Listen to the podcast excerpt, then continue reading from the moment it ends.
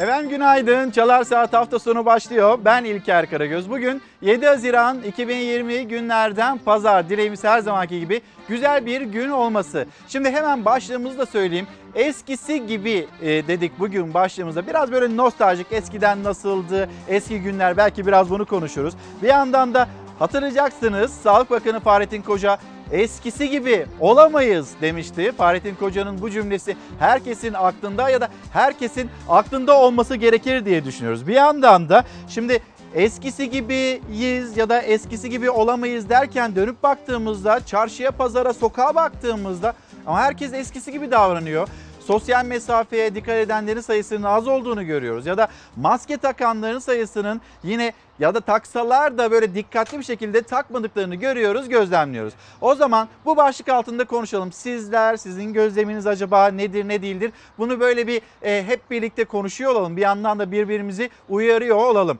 Şimdi 7 Haziran 2020 tarihi isterseniz bu haber yolculuğuna, haber maratonuna şöyle bir Ankara'da, Ankara'da şu an itibariyle hava sıcaklığının 18 derece dolaylarında olduğunu söyleyeyim. Yavaş yavaş bu sıcaklığın 30 dereceleri bulacağını da söyleyeyim. Hava sıcaklığı artıyor. Bu arada Saatler 2'yi gösterdiğinde büyüklerimiz 65 yaş üstü onlar dışarıya çıkacaklar, nefes alacaklar ama 57 gün sonra, 58 gün sonra bir sokağa çık çıkma kısıtlaması uygulanmıyor. Yani pek çok kişi de onlarla birlikte bunun bir endişesi, tehlikesi olur mu olmaz mı? Yine konuşacağımız konulardan birisi bu olacak. Ama başlayalım memleket havasıyla.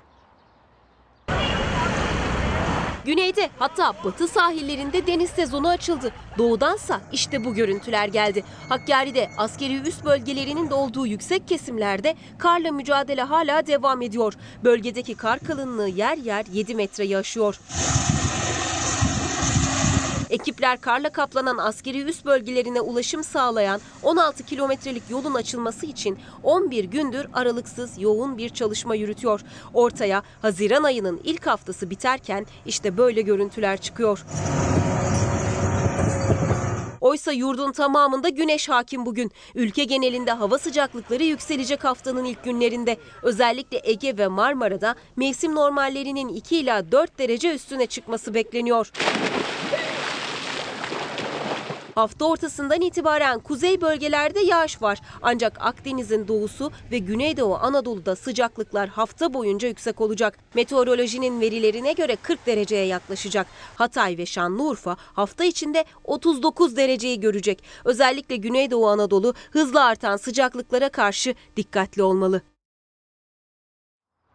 Şu anda ekran karşısında olan Çalar Saat hafta sonunda izleyen izleyicilerimize günaydınlarımızı iletelim. Şu anda dışarıda böyle mesaiye gitmeye çalışan, dükkanlarını açan esnafımız onlara yine günaydınlarımızı iletelim. Hastane odalarında bizleri takip eden e, izleyicilerimiz var. Hem geçmiş olsun hem günaydın diyelim sağlık personelimize, güvenlik güçlerimize, herkese tüm Türkiye'ye günaydınlarımızı iletelim. Zeyla Turan Selamlar. E, Nilay Hanım, Nilay Hanım e, bir dikkatini paylaşıyor aslında. Bakıyorum hani alyans takmıyorsunuz. Eskiden böyle bir bileklik takardınız, saat takardınız. Niçin takmıyorsunuz e, diye sormuşsunuz.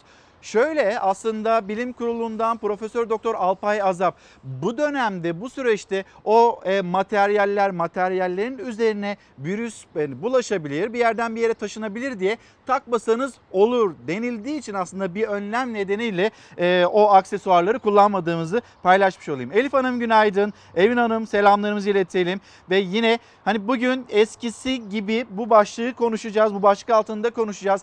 Eskiden nasıldı? Şimdi nasıl? Eskisi gibi miyiz? Değil miyiz? Nasıl davranıyoruz? Konuşmak istiyoruz sizlerle. Şöyle bir bakalım. Kızılay'a da şöyle bir kameramızı çevirelim. Fox kameramanı Serhat Yağmur sizlere göstersin. Şimdi bisiklete binenler var, spor yapanlar var, bir yerden bir yere gitmeye çalışanlar var. Onları görüyoruz. Şimdi bir kez daha hatırlatacak olursak 57-58 gün sonra e, büyük şehirlerde aynı zamanda Zonguldak'ta hafta sonu sokağa çıkma kısıtlamasına gidilmedi.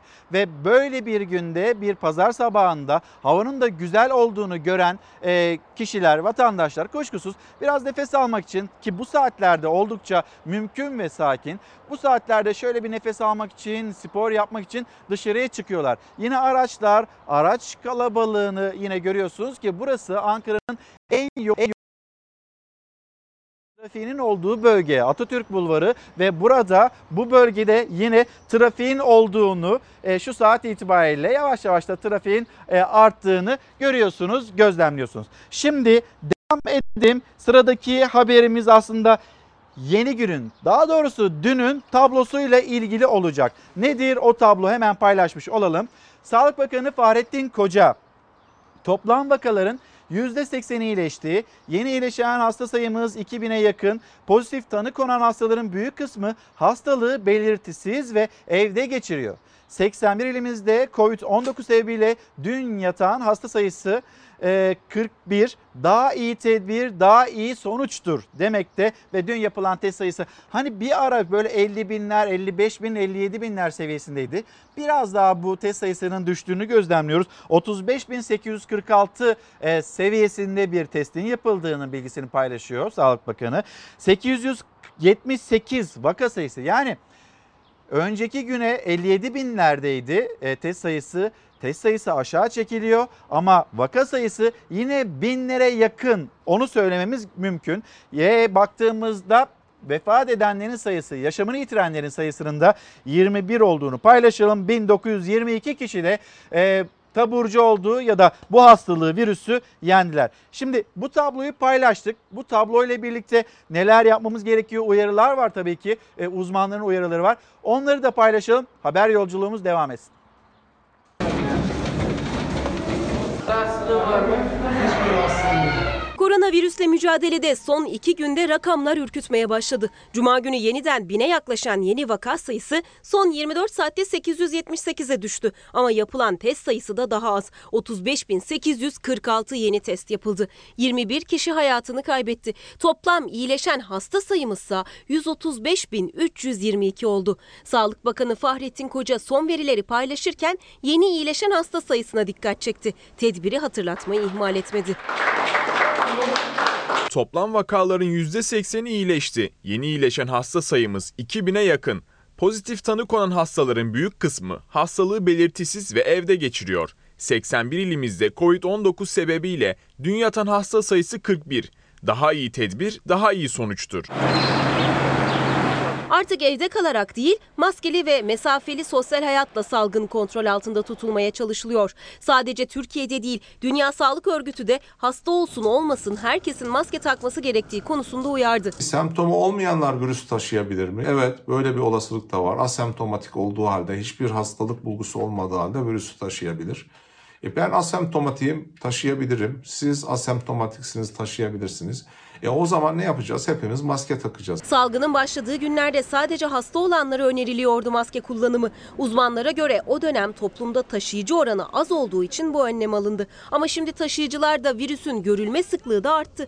O yüzden herkesin maske takması gerekli. Bugün virüs çok yaygın, tüm dünyada yaygınlaştı, toplumda dağıldı, her ile her kente yayıldı. Dolayısıyla herkesin taşıyıcı olma olasılığı var. Hepimiz maske takarak karşımızdaki kişileri korumuş oluyoruz. Onun için maske takmak asıl olarak karşımızdaki kişiyi korumak içindir. Alınacak tek önlem maske kullanımı değil, sosyal mesafe ve hijyen de olmazsa olmaz tedbirlerden. Sadece maske taktığınız zaman güvendesiniz, rahatlıkla insanlara yaklaşabilirsiniz veya hijyene dikkat etmeyebilirsiniz demiyoruz. Ama maske beni %100 korumaz. Onun için mesafe kavramından söz ediyoruz. Onun için el hijyeninden söz ediyoruz. Bu üç tedbir beraber olması lazım. Bu üç tedbirin uygulanması da salgının önlenmesinde büyük önem taşıyor ama özellikle maske kullanımında dikkat edilmesi gereken noktalar var. Sosyal mesafenin aşılmayacağı, tanımadığımız kimsenin olmadığı kendi evimiz ve arabamız gibi ortamlarda maske kullanmak gerekmiyor. Uzun süreli maske kullanımı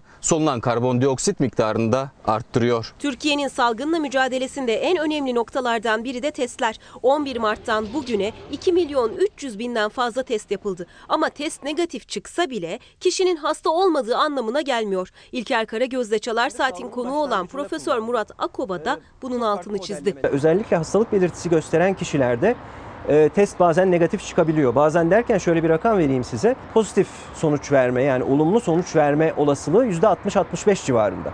Aslında %35 düşük. Çok düşük. Hasta olan birine yapılan test %40'a varan oranda negatif çıkabiliyor. Bu yüzden belirtisi olan herkesin hastalığı yaymamak için kendini izole etmesi gerekiyor. %35-40 olasılıkla yanlış negatif sonuç veriyor. Yani sizde aslında virüs var ama test pozitif çıkmıyor.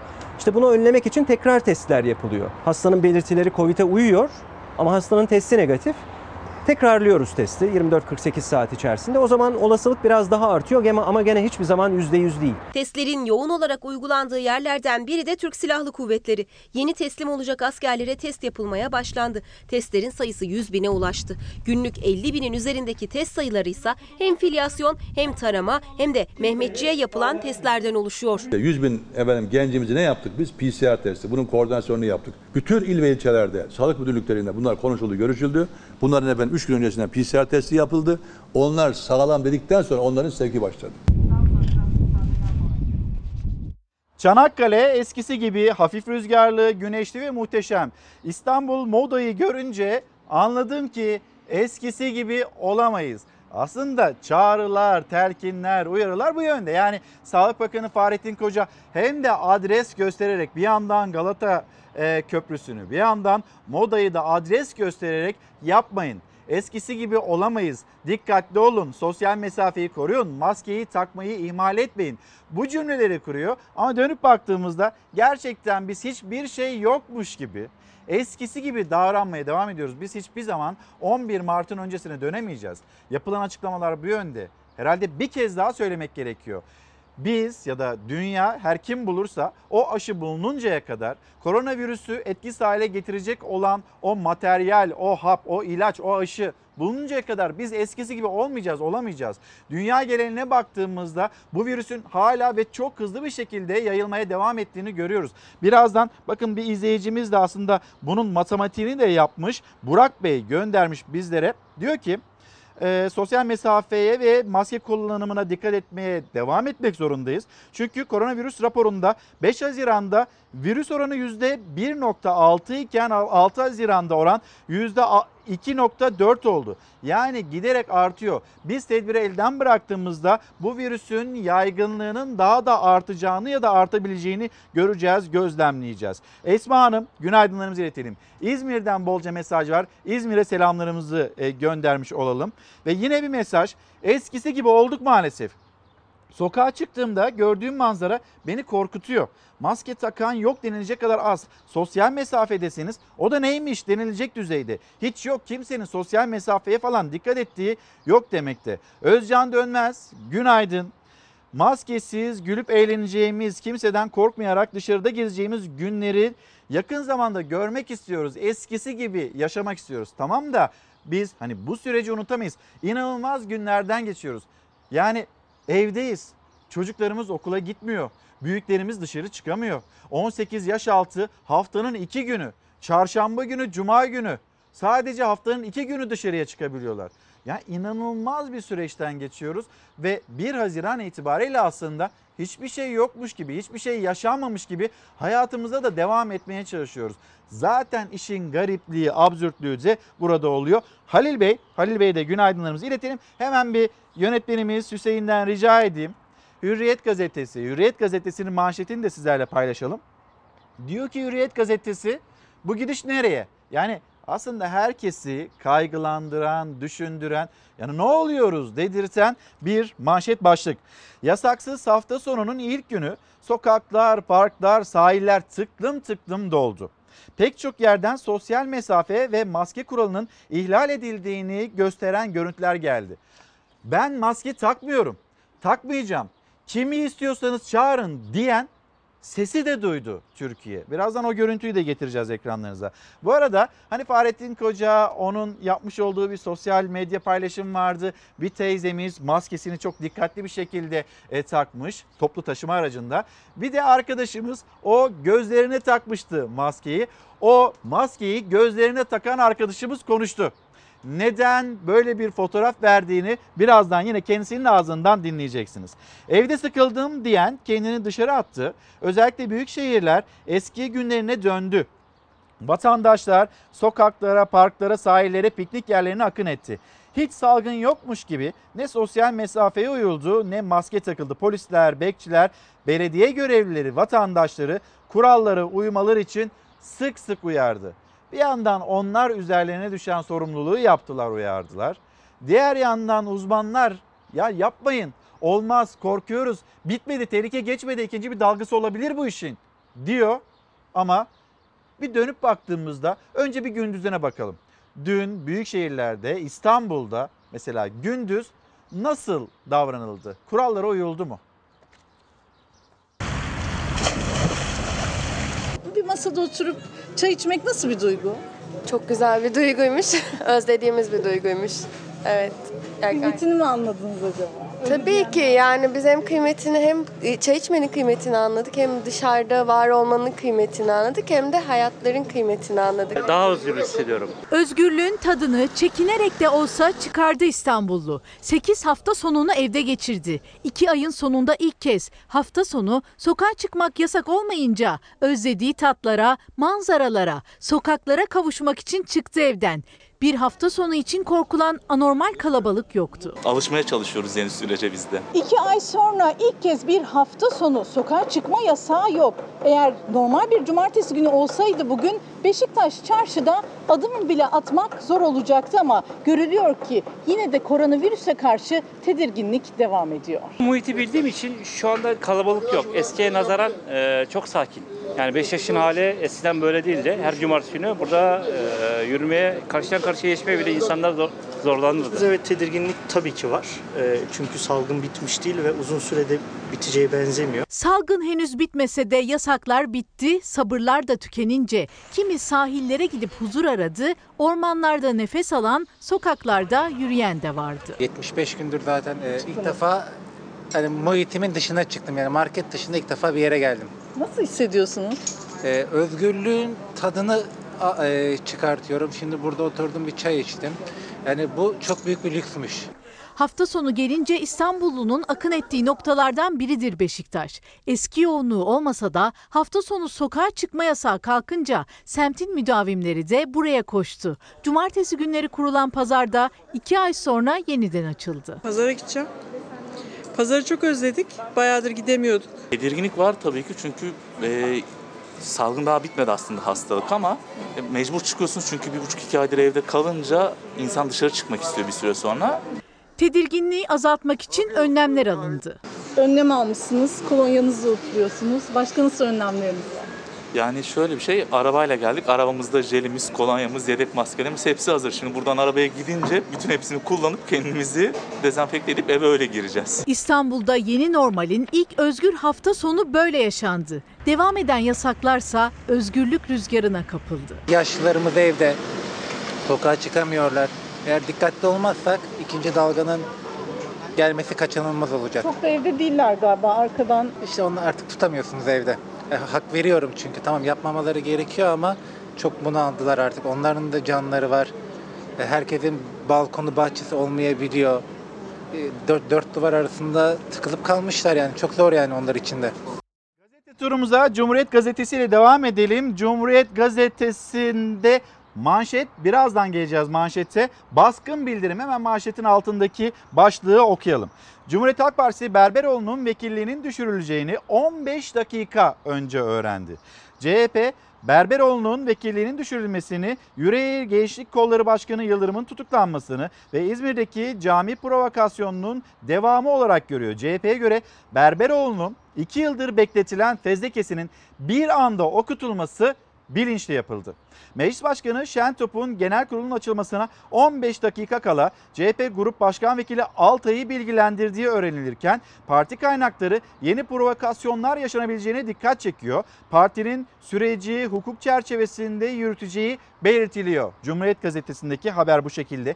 Hani niçin Anayasa Mahkemesi, Anayasa Mahkemesi'ne o başvuru, o başvurunun sonucu beklenmedi? Ya da Anayasa Mahkemesi mesela vekillerin lehine, vekillikleri düşülen, düşürülen iki HDP'li ya da bir CHP'li milletvekilinin lehine bir karar verirse o zaman ne olacak? İşte Ankara'da e, sonucu beklenen konuşulan konulardan bir tanesi bu. Sözcü, Sözcü gazetesinden şimdi yeniden aslında e, bir korona gündemine geçiş yapmış olalım. Az önce e, bir izleyicimiz kendisinin dikkati uyarısı vardı. Tedbir alınmadığında, tedbirsiz davranıldığında bu virüsün yaygınlığının nasıl arttığını hatta birazdan izleyeceksiniz.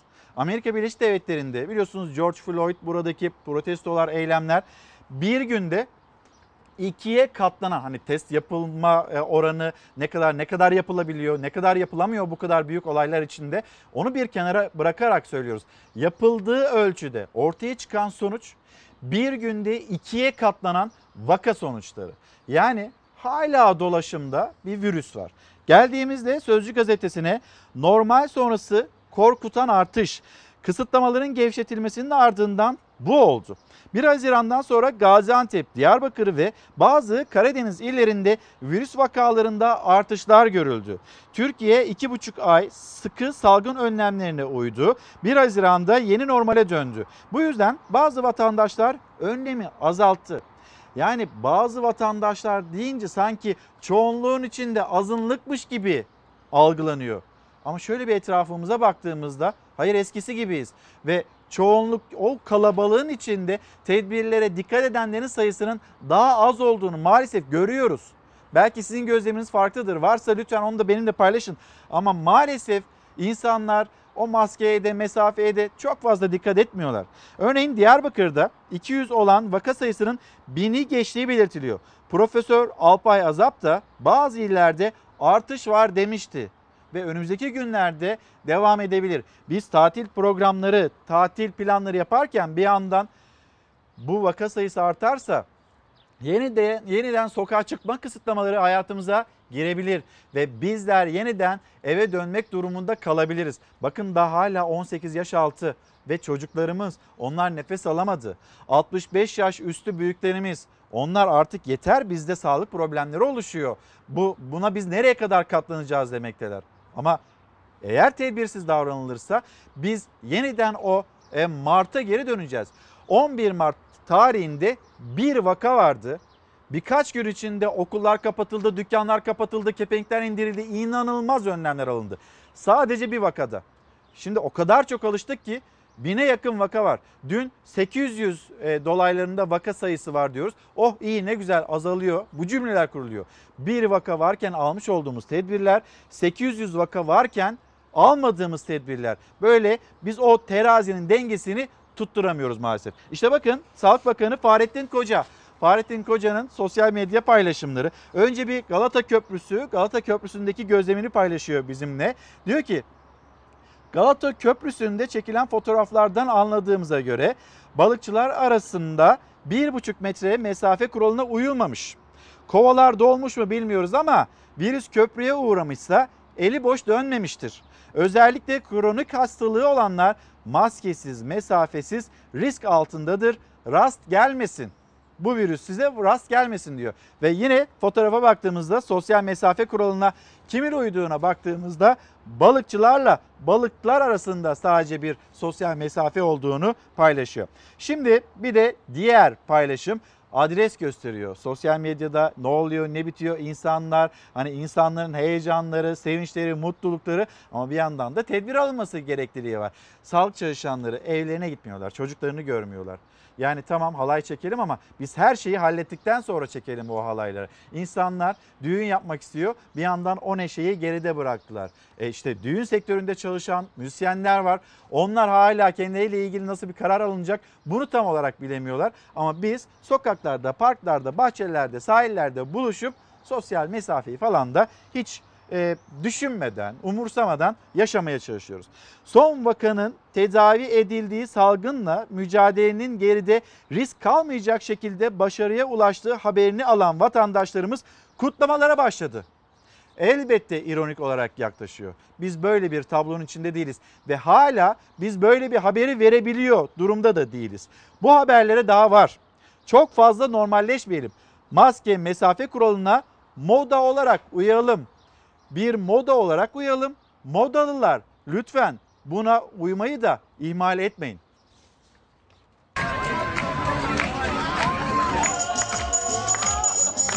Göbek atanlar, askeri uğurlayıp üstüne bir de maske takmayanlar. Normalleşmenin yanlış anlaşıldığı ilk yasaksız hafta sonunda manzara endişe vericiydi. Öyle ki Sağlık Bakanı Fahrettin Koca sosyal medyadan yaptığı bu paylaşımla uyardı. Çok fazla normalleşmeyelim dedi. Gündüz hava sıcak, sokaklar boştu birçok ilde. Herkes beklenen o hafta sonu çılgınlığının yaşanmadığı konusunda hemfikirdi. Sahiller yer yer kalabalık olsa da vatandaşlar sosyal mesafeyi mümkün olduğunca korumaya çalıştı. Normalde bugüne göre çok kalabalık oluyordu Konyaaltı sahili ama insanların hala korktuğunu düşünüyorum. Ee, çok bir yoğunluk yok. Başta bir çekince vardı ama herkesin sosyal mesafeye uyduğunu gördüğümüzde içimiz rahat etti. Yaz mevsiminin başlamasıyla birlikte Ege ve Akdeniz kıyılarındaki plajlar iğne atılsa düşmeyecek noktaya gelirdi. Bu kez öyle olmadı. Virüs tedbirleri ağır bastı. Vatandaş temkini elden bırakmadı. İzmir'de, Antalya'da sahiller doldu dolmasına ama mesafeler korundu. Kısıtlamanın kalktığı ilk hafta sonunda kameralara çoğu tatil yöresinden benzer kareler yansıdı. Mutluyuz, mevsim değişti, hava güzelleşti. Çocuklarla beraber dışarıda olmak hoş, güzel. Havanın kararmasıyla bunaltan sıcaklığın yerini serinliğe bırakmasıyla gündüz kısmen boş olan sosyal mesafenin korunduğu sahillerde kalabalık gece yarısı artmaya başladı. Yüzlerce genç İstanbul'da Moda ve Caddebostan sahiline akın etti. Koronavirüs salgınını aldırmadan müzik eşliğinde dans eden gençler sosyal mesafe kuralını hiçe saydı. Maske takmayı unuttu. Sağlık Bakanı Fahrettin Koca aylardır uyulan tedbirlerin hiçe sayılmasına sessiz kalmadı. Sosyal medyadan yaptığı paylaşımla gösterdi tepkisini. Son vakanın tedavi edildiği, salgınla mücadelenin geride risk kalmayacak şekilde başarıya ulaştığı haberini alan vatandaşlarımız kutlamalara başladı haberine daha var. Çok fazla normalleşmeyelim. Maske ve mesafe kuralına moda olarak uyalım dedi.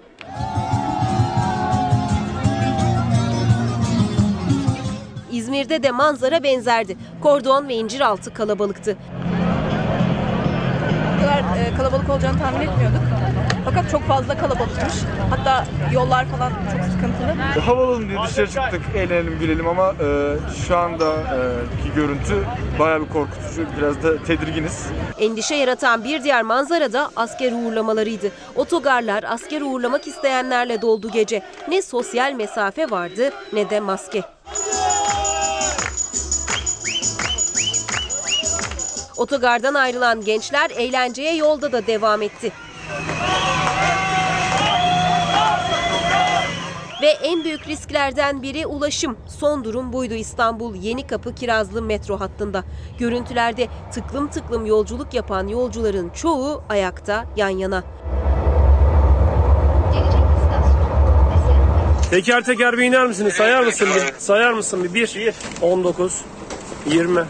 Burası da Gaziantep. Bir kamyonet ve kasasından çıkan 23 yolcu polisi şaşkına çevirdi. Tek tek sayılarak kamyonetten indirilen 23 yolcuyla sürücüye sosyal mesafeye uymadıkları için ceza yazıldı. Sürücüyle beraber 24 kişi.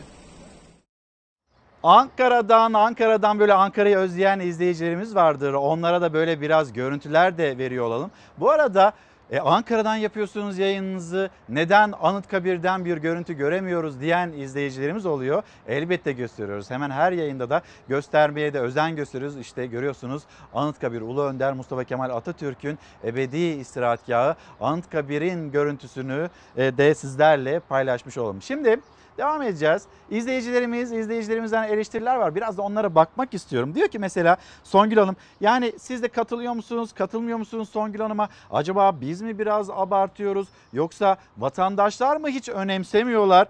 Ee, siz takdiri size bırakmak istiyorum. Şimdi e, bir korku yayıyorsunuz. Bunun doğru olmadığını e, düşünüyorum demekte Songül Hanım. Kışın geçirdiğimiz grip koronanın ta kendisiydi ama sizin korku terörünüz sayesinde insanlar ruh hastası oluyor. Lütfen böyle yapmayın demekte. Yani ben biraz daha cümlelerini e, naifleştirdim. Aslında biraz daha böyle ileri cümleler kurmuş. Ulaş Bey yine aynı şeyi söylüyor. Bir vakada birçok kısıtlamaları getirmiştik çünkü hiçbir öngörümüz yoktu. Şu ansa salgın kısmen kontrol altına alındığı için 800 vakaya rağmen normalleşiyoruz. Bunu manipüle etmeyin demekte. Tamam bunu bu cümleyi manipüle etmeyin cümlesini hem bana söylüyorsunuz hem de bir yandan Sağlık Bakanı Fahrettin Koca'ya söylüyor olmanız lazım. Ya da bilim kuruluna söylüyor olmanız lazım. Ve Songül Hanım diyor ki ya ne yapıyorsunuz böyle şeyi hani bir yerde bu hani korku terörüne gelmekte. O zaman Songül Hanım bilim kurulundaymış gibi hani değerlendirmelerde bulunuyorsunuz ya. Ben de size hani Dünya Sağlık Örgütü onların verileri üzerinden birkaç böyle bilgiyi paylaşayım. Hani bilgiyi, bir öngörüyü değil, bir bilgiyi paylaşayım.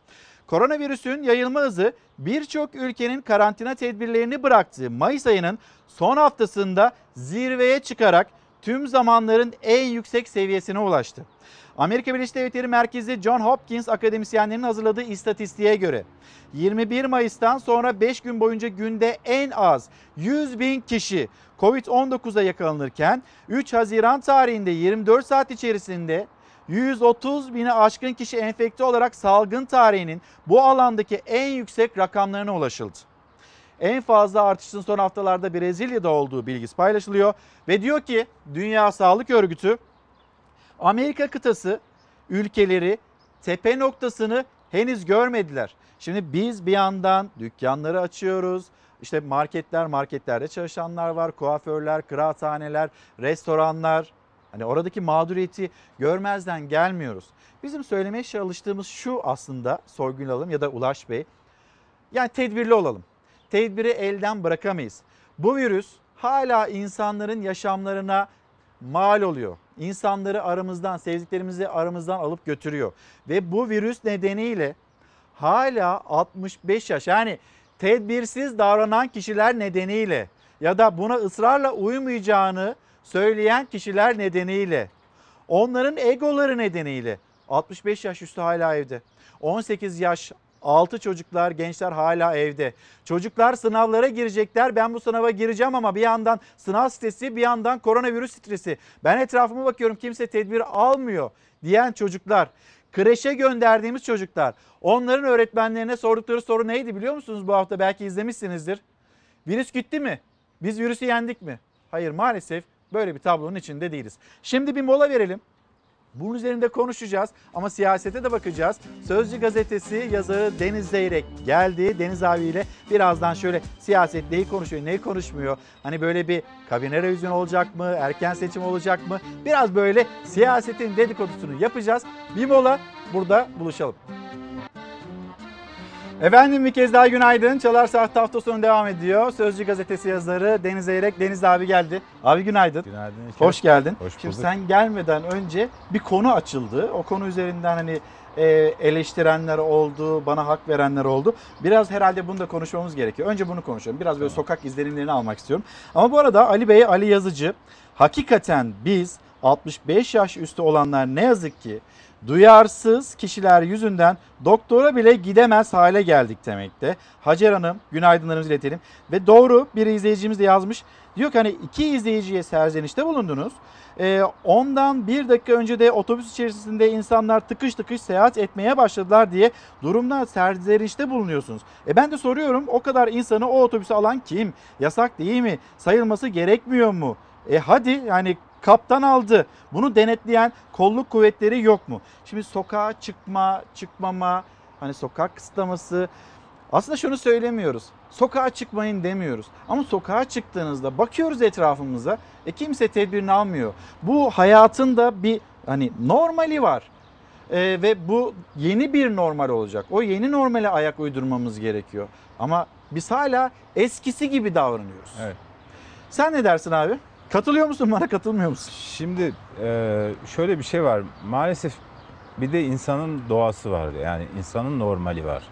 İnsanın normalinde maske yok mesela. İnsanın normalinde arkadaşından bir buçuk metre uzakta oturmak yok. Dolayısıyla bu yeni normali insanın normaliyle e, uyumlu hale getirmek lazım. Restoranı serbest bıraktığında insanın normali yeni normali eziyor. Bir bakıyorsun 10 dakika sonra sohbet derinleşiyor. Sandalyeler yaklaşıyor. İşte e, Hop, o bir, eskisi bir gibi. buçuk metre olmuş yarım metre. Maske falan hak getire. Ve insanın normali yarım saat içinde bu yeni normali alt üst ediyor. Otobüste de ediyor, parkta da ediyor. Ben dün bir parkın yanından geçtim. Tıklım tıklımdı. Yani arabayla girerken e, şeye o yola sıra bekledik. E şimdi e, vatandaş hani kafasında bir de şöyle bir şey oluştu. Sağlık Bakanı'nın bence bu, bu konuda dikkat etmesi lazım. Yani öyle bir hava oluştu ki son günlerde.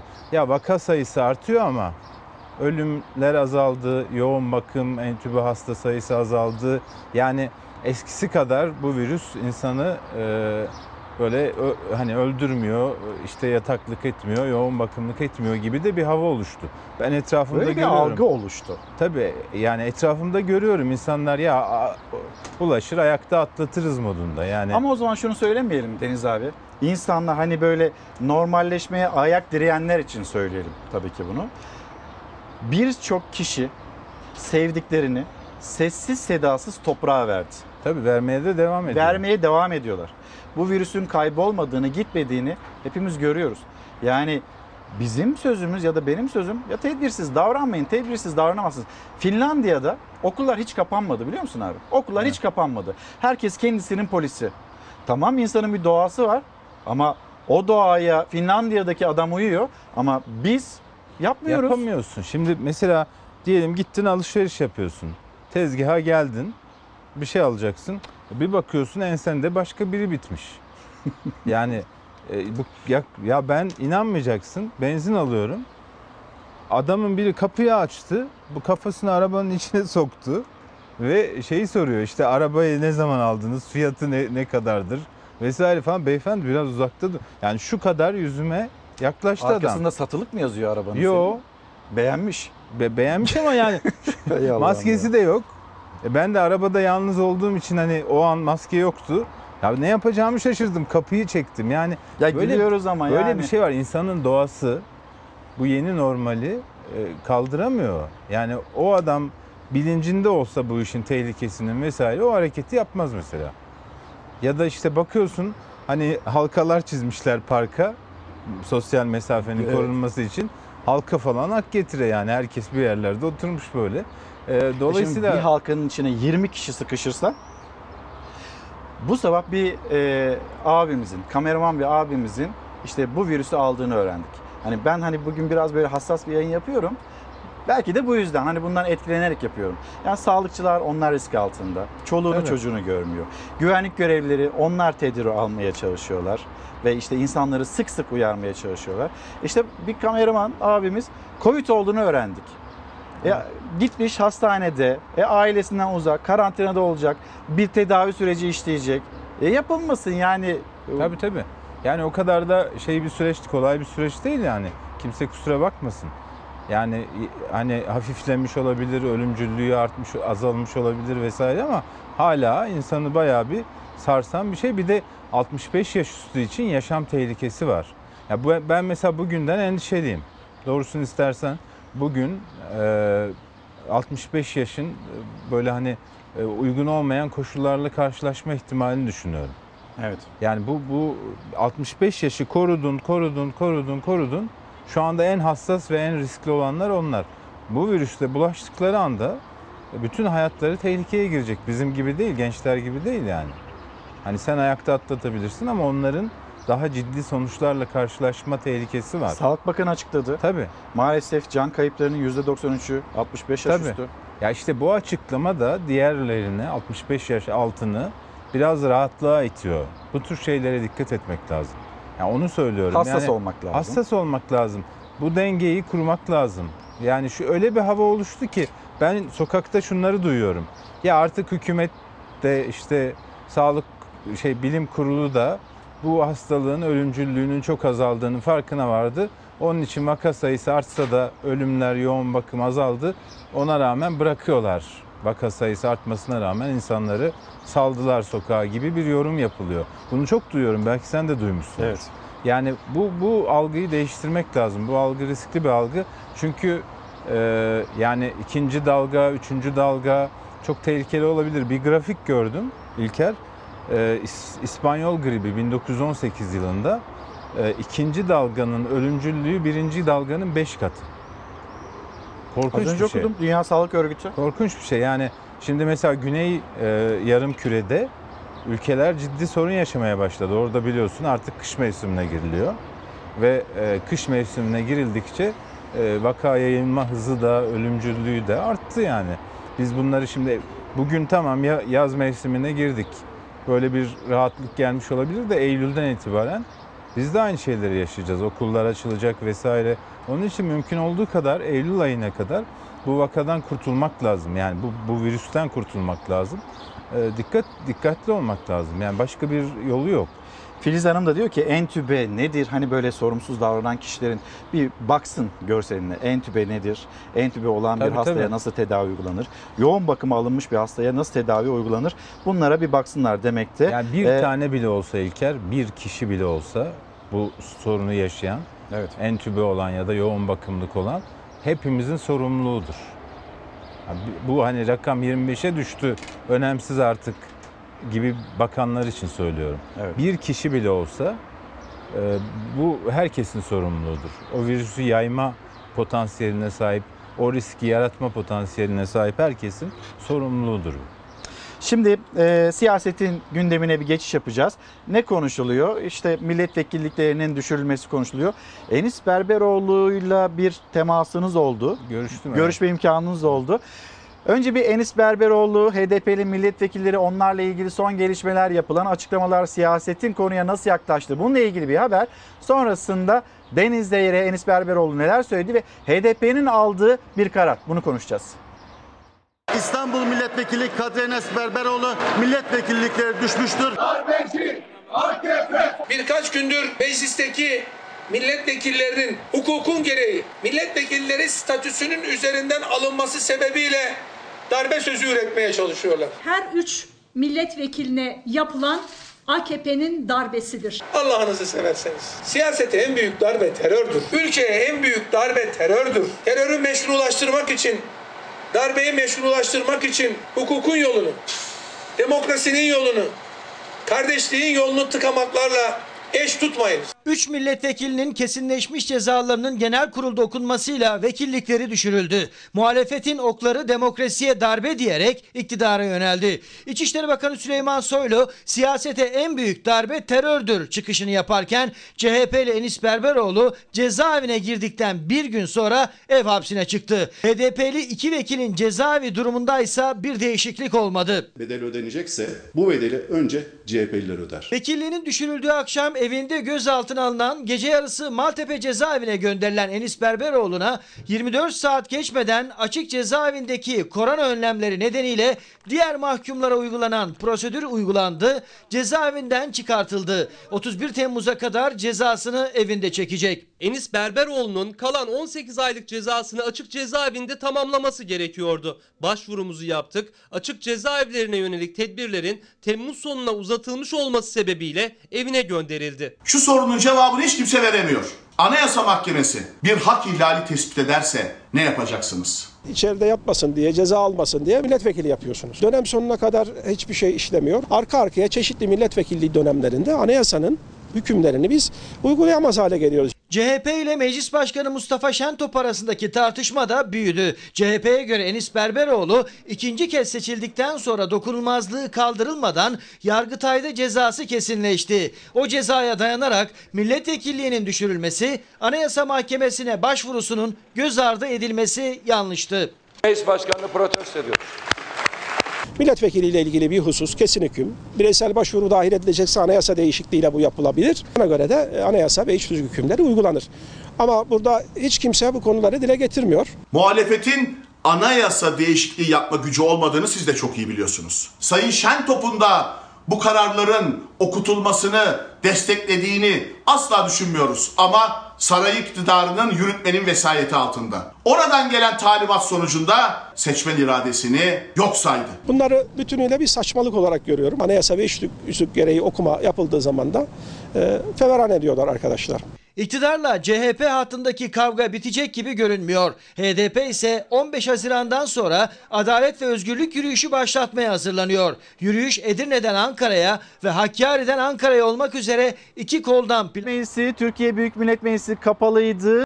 Sıcak bir gündemle açıldı. Siyasetin de sıcak bir e, başlığı haline geldi. HDP'li iki milletvekili, CHP'li bir milletvekili milletvekilliklerinin düşürülmesi sonrasında başlayan tartışma. Enis Berberoğlu, Enis Berberoğlu'yla görüşen, konuşan bir isimdi. E, Deniz Zeyrek, Sözcü Gazetesi'nden Deniz Zeyrek. Şimdi Deniz Zeyrek'e soracağız. Enis Berberoğlu morali nasıl, ne düşünüyor, kendisiyle ilgili süreç nasıl işleyecek? Neler konuştunuz abi? Bayağı da uzun sürdü galiba konuşma. Evet evet yani dün dün biliyorsun artık Sen ev- bayağı mı yaklaştın mı? Ne oldu? Niye yaklaştın? Tamam. Sana sana buradan güneş gelmesin, gözünü almasın diye. Estağfurullah abi gelsin. O kadar yaklaşma. Korktun mu? Ben korkmadım. Şimdi e, şunu söyleyeyim. E, çok rahattı bir kere. Yani e, biliyorsun ceza, açık cezaevi hakkı var.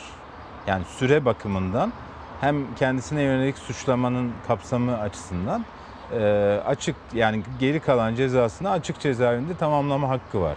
Dolayısıyla da e, cezasını e, açık cezaevinde çekecekti. Fakat bu korona tedbirleri kapsamında açık cezaevleri 31 Temmuz'a kadar e, dağıtılmış, izne gönderilmiş. Zaten açık cezaevleri hani cezanın son kısmını e, geçirdikleri, orada işte bir takım işlerde çalıştıkları, üretim süreçlerine katkıda bulundukları bir yer. Öğrencilerin okullarına gittiği bir yer. E, dolayısıyla da o da izne çıktı. Yani biraz kafa karışıklığı var. İşte niye açık cezaevine konuluyor, niye e, şu anda evde tahliye mi edildi gerçekten vesaire diye soru işaretleri var. Bunun cevabı bu. Yani açık cezaevine konulma nedeni geri kalan süresi buna uygun. Yani yatacağı süre buna uygun. İkincisi de bütün açık cezaevleri 31 Temmuz'a kadar korona tedbirleri kapsamında e, izne çıkarıldığı için mahkumlar o da bundan faydalanıyor. E, haliyle e, evinde ve dolayısıyla da açık cezaevinde kalan mahkumların izin günlerinde e, birçok hakkı var. Telefon hakkı var vesaire. Onlardan faydalanabiliyor. Dolayısıyla da ulaşmak mümkün kendisine. E, çok rahat buldum. Bekliyordu zaten. Hatta şöyle bir ifade kullandı. Keşke daha önce şey yapsalardı. e, şimdi bitmiş, şimdiye bitmişti. Yani düşünsene e, açık cezaevlerinin izne çıkarıldığı günden beri onun cezasından gidecekti ama kendisi de evde olacaktı. Böyle bir şeyi var, esprisi var hatta. Çok morali falan yerinde öyle bir nasıl diyeyim şeyle karşılamış yani bir soğukkanlılıkla karşılamış. Öyle bağırmıyor, çağırmıyor ya da işte bunu bana na- nasıl yaparlar e, şey siyasi bir e, bedel ödemek gerekirse bunu ödüyorum diyor yani. Bunu da ödeyeceğim diyor. Belki de Kılıçdaroğlu'nun, CHP'nin bu mesele yüzünden tansiyonu bu kadar yüksel, yükseltmemesi Enis Bey'in o sağduyulu yaklaşımına e, bağlı. Çünkü tutuklamanın olduğunda Ankara'dan İstanbul'a bir adalet Tabii, tabii, yürüyüşü olmuştu. tabii. Ama o Yani zaman o, o zamanın çok, şartları çok başka. kör gözüme parmak bir şey olmuştu biliyorsun. Yani 8 duruşmanın tamamına gitmiş, son duruşmaya da gitmiş, öğlen arası verilmiş, yemeğe gitmiş, geri gelmiş. Duruşma salonunda tutukladılar bir milletvekilini. Yani bu bu Türkiye Cumhuriyeti'nin yargı tarihinde çok da görülmüş bir şey değil yani. Peki e, Deniz abi hani diğer yani gündem bu arada da şunu geçiyoruz ama söyleyeyim. HDP Şunu da söyleyeyim. Yani e, Adalet Bakanlığı e, bu işte milletvekilliği düşürüldükten sonra gözaltı, işte e, karakola götürme vesaire gibi işlemler olmuş. Adalet Bakanın Bakanlığı bu tür şeylerde mağdur olmaması için e, gerekli müdahalelerde bulunmuş anladığım kadarıyla. Çünkü böyle şey e, bir mağduriyet ya da şey söz konusu olmamış. Onu da aktarmak lazım. Yani bakanlığın hassasiyetinde e, yani iyi de öldür hakkını yeme e, o tarafta bunlar yaşanırken bakanlıkta bir mahkumun hakları nelerdir vesaire ona göre çok doğru bir tavır izlemiş. cezaevi şartlarını hassasiyetle takip etmiş. Tabii. Öyle mi? Ya sadece cezaevi değil. Mesela kendisi pekala gidebilecekken savcı polis göndermiş. Polisle aldırmış evden vesaire. Yani bu tür şeylere e, dikkat etmemişler pek. Ama e, sonuçta Adalet Bakanlığı'nın herhalde şeyi var. E, Bütün haklarından düzgün bir şekilde faydalanılmış. HDP, HDP dün e, önemli bir toplantı gerçekleştirdi. Partinin e, önemli karar organında, Merkez Yürütme Kurulu'nda olağanüstü toplandılar ve darbeye karşı demokrasi yürüyüşü başlatma kararı aldılar. Hani ne zaman başlayacak, hangi illerden başlayacak bunun detaylarını bilmiyoruz ama HDP tutuklu milletvekiller e, üzerinden böyle bir yürüyüşe hazırlanıyor. E, Türkiye'nin çeşitli illerinden Ankara'ya doğru. Ne dersin? Vallahi hükümetin işine gelir. Yani hükümet zaten böyle bir şey bekliyor. Onlar yürüsünler, işte polis müdahale etsin, e, arbede yaşansın, kargaşa yaşansın vesaire. E, onun da işte bakın bunlar terörle ilintili zaten e, vesaire gibi bir şey yaratacaktır. Yani gerçi CHP ile HDP'nin durumu aynı değil. Yani HDP'nin e, eski genel başkanları da dahil e, 7-8 bin üyesi işte belediye çalışanı, belediye işte başkanı, milletvekili vesaire çok fazla HDP'li içeride. Yani onların karşılaştığı durum daha farklı. Yani CHP'deki durumla kıyaslamak mümkün dahi değil. Ama yani böyle, böyle bir ortamda sokak eylemleri, sokaktaki işte polisle göstericinin karşı karşıya gelmesi vesaire e, hükümetin kendi tabanını konsolide etmesi için bir fırsat yaratacaktır. Yani dolayısıyla ben HDP'nin eyleminin e, yani barışçıl olduğu sürece hakkı olduğunu düşünüyorum. Bunu protesto etmeye hakları var. Ama e, yani memlekette uzun zamandan beri barışçıl bir protesto yapılamadı ne yazık ki. Şimdi e, erken seçim konusuna geçiş yapacağız. E, Büyük Birlik Partisi lideri Mustafa Desteci'nin bu konuyla ilgili bir açıklaması var. Dün bir nikah törenine katıldı. Sosyal mesafeye zaman zaman dikkat edilmiş, zaman zaman da dikkat edilememiş. O e, nikah töreninden sonra Desteci'nin erken seçimle ilgili yaptığı açıklama. Bir erken seçim konusunda ise ben Türkiye'nin e, şu anda erken seçimin gündeminde olmadığını düşünüyorum. Hem milletin gündeminde değil hem de Cumhur İttifakı'nın gündeminde değil, hükümetin gündeminde değil, Cumhurbaşkanı'nın gündeminde değil. Çünkü e, Türkiye'nin şu anda seçime değil, Türkiye'nin toparlanmaya ve yeni sistemle kavuştuğu istikrarını e, sonuna kadar sürdürüp seçimlerin zamanında yapılması lazım. Destici de erken seçim beklemeyen e, liderler arasında. Cumhur İttifakı'nda böyle bir hazırlık yok deniliyor. Ama bir yandan da böyle işte ne bileyim e, meclisteki o hazırlıklar, seçim kanunu üzerindeki çalışmalar, bir yandan muhalefetin baskın seçime hazırlanıyoruz. Her an baskın bir seçim olabilir cümleleri. Ola, yani 2023'e kalmayacak da böyle 2022'de en azından sanki olacakmış gibi de bir hava var. Ya da böyle bir hava mı estiriliyor? Ne oluyor? Aa, Bir şey söyleyeyim mi? Bu korona e, günleri bitti. İşte normalleşiyoruz vesaire. Normalleşiyoruz erken seçim gündemine döndük. Önü- Önümüzdeki 6 ay boyunca yaşananlar bu erken seçim meselesinin gidişatını belirleyecek. Yani Türkiye'de şöyle bir şey var. İki, iki yolu var seçimin yeni anayasaya göre. Bir Cumhurbaşkanı götürecek, iki meclis götürecek. Mecliste götürebilmesi için 360 sandalye lazım. AK Parti ile MHP'ninki yetmiyor. Dolayısıyla muhalefetin destek vermesi lazım. Muhalefet buna destek verir mi? Vermez. Neden vermez? Çünkü eğer seçime meclis götürürse Cumhurbaşkanına bir 5 yıl daha seçilme hakkı doğuyor.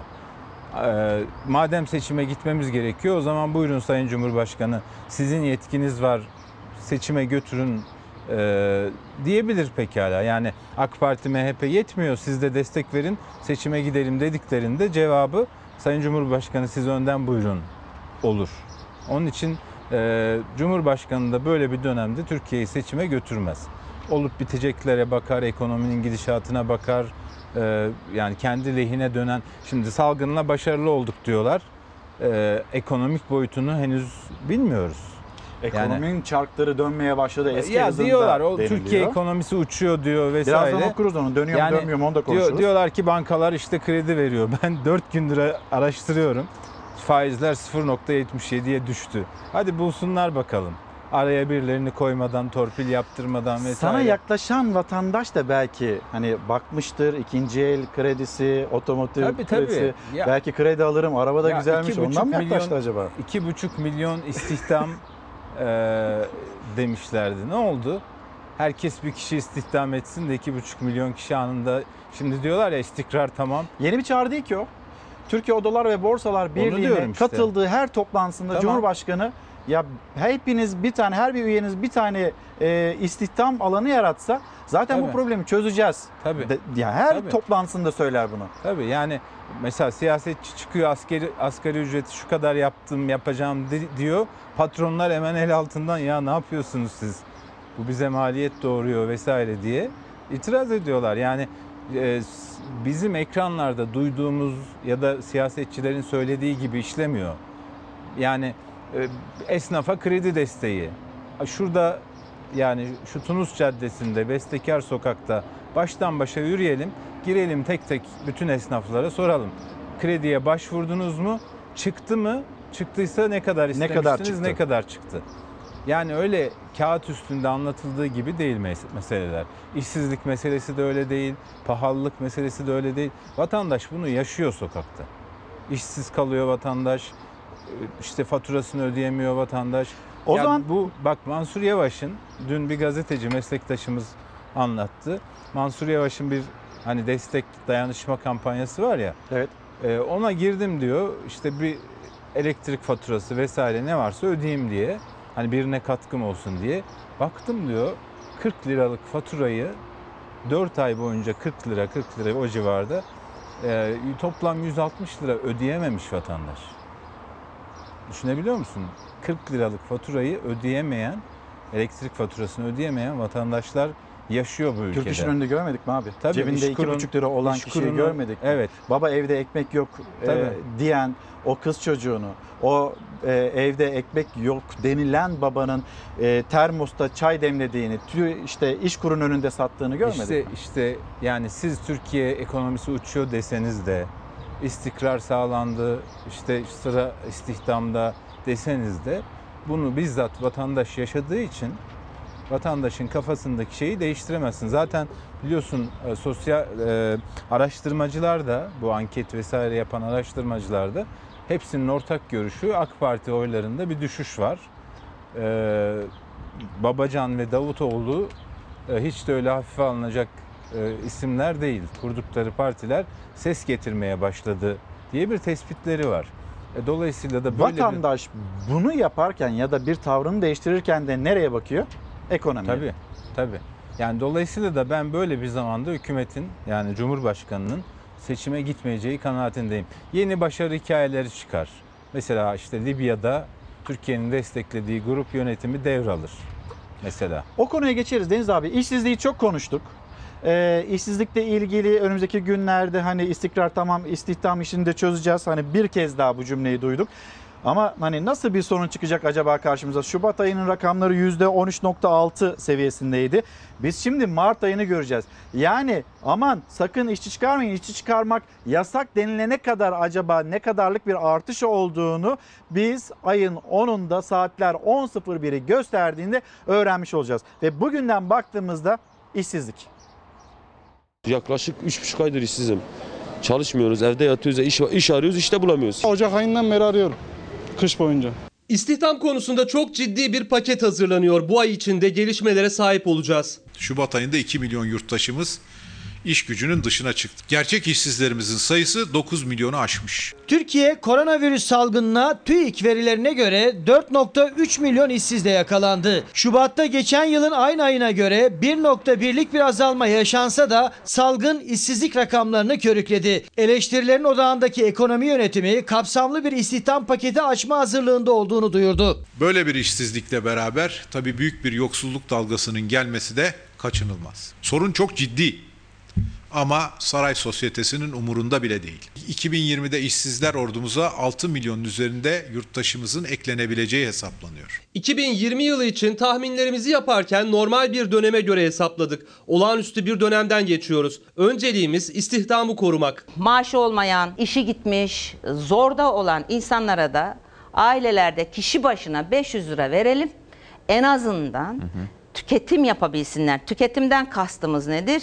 Başlangıçta gıdadır, barınmadır, ısınmadır. Muhalefetin özellikle korona salgını sürecinde işsiz kalanlar için önerileri var. Ama milyonların gözü kulağı Hazine ve Maliye Bakanı Berat Albayrak'ın Haziran ayı içerisinde açıklayacağız dediği istihdam paketinde. 45 gün önce normal yine günlük bir şeyler yapabiliyorduk yani.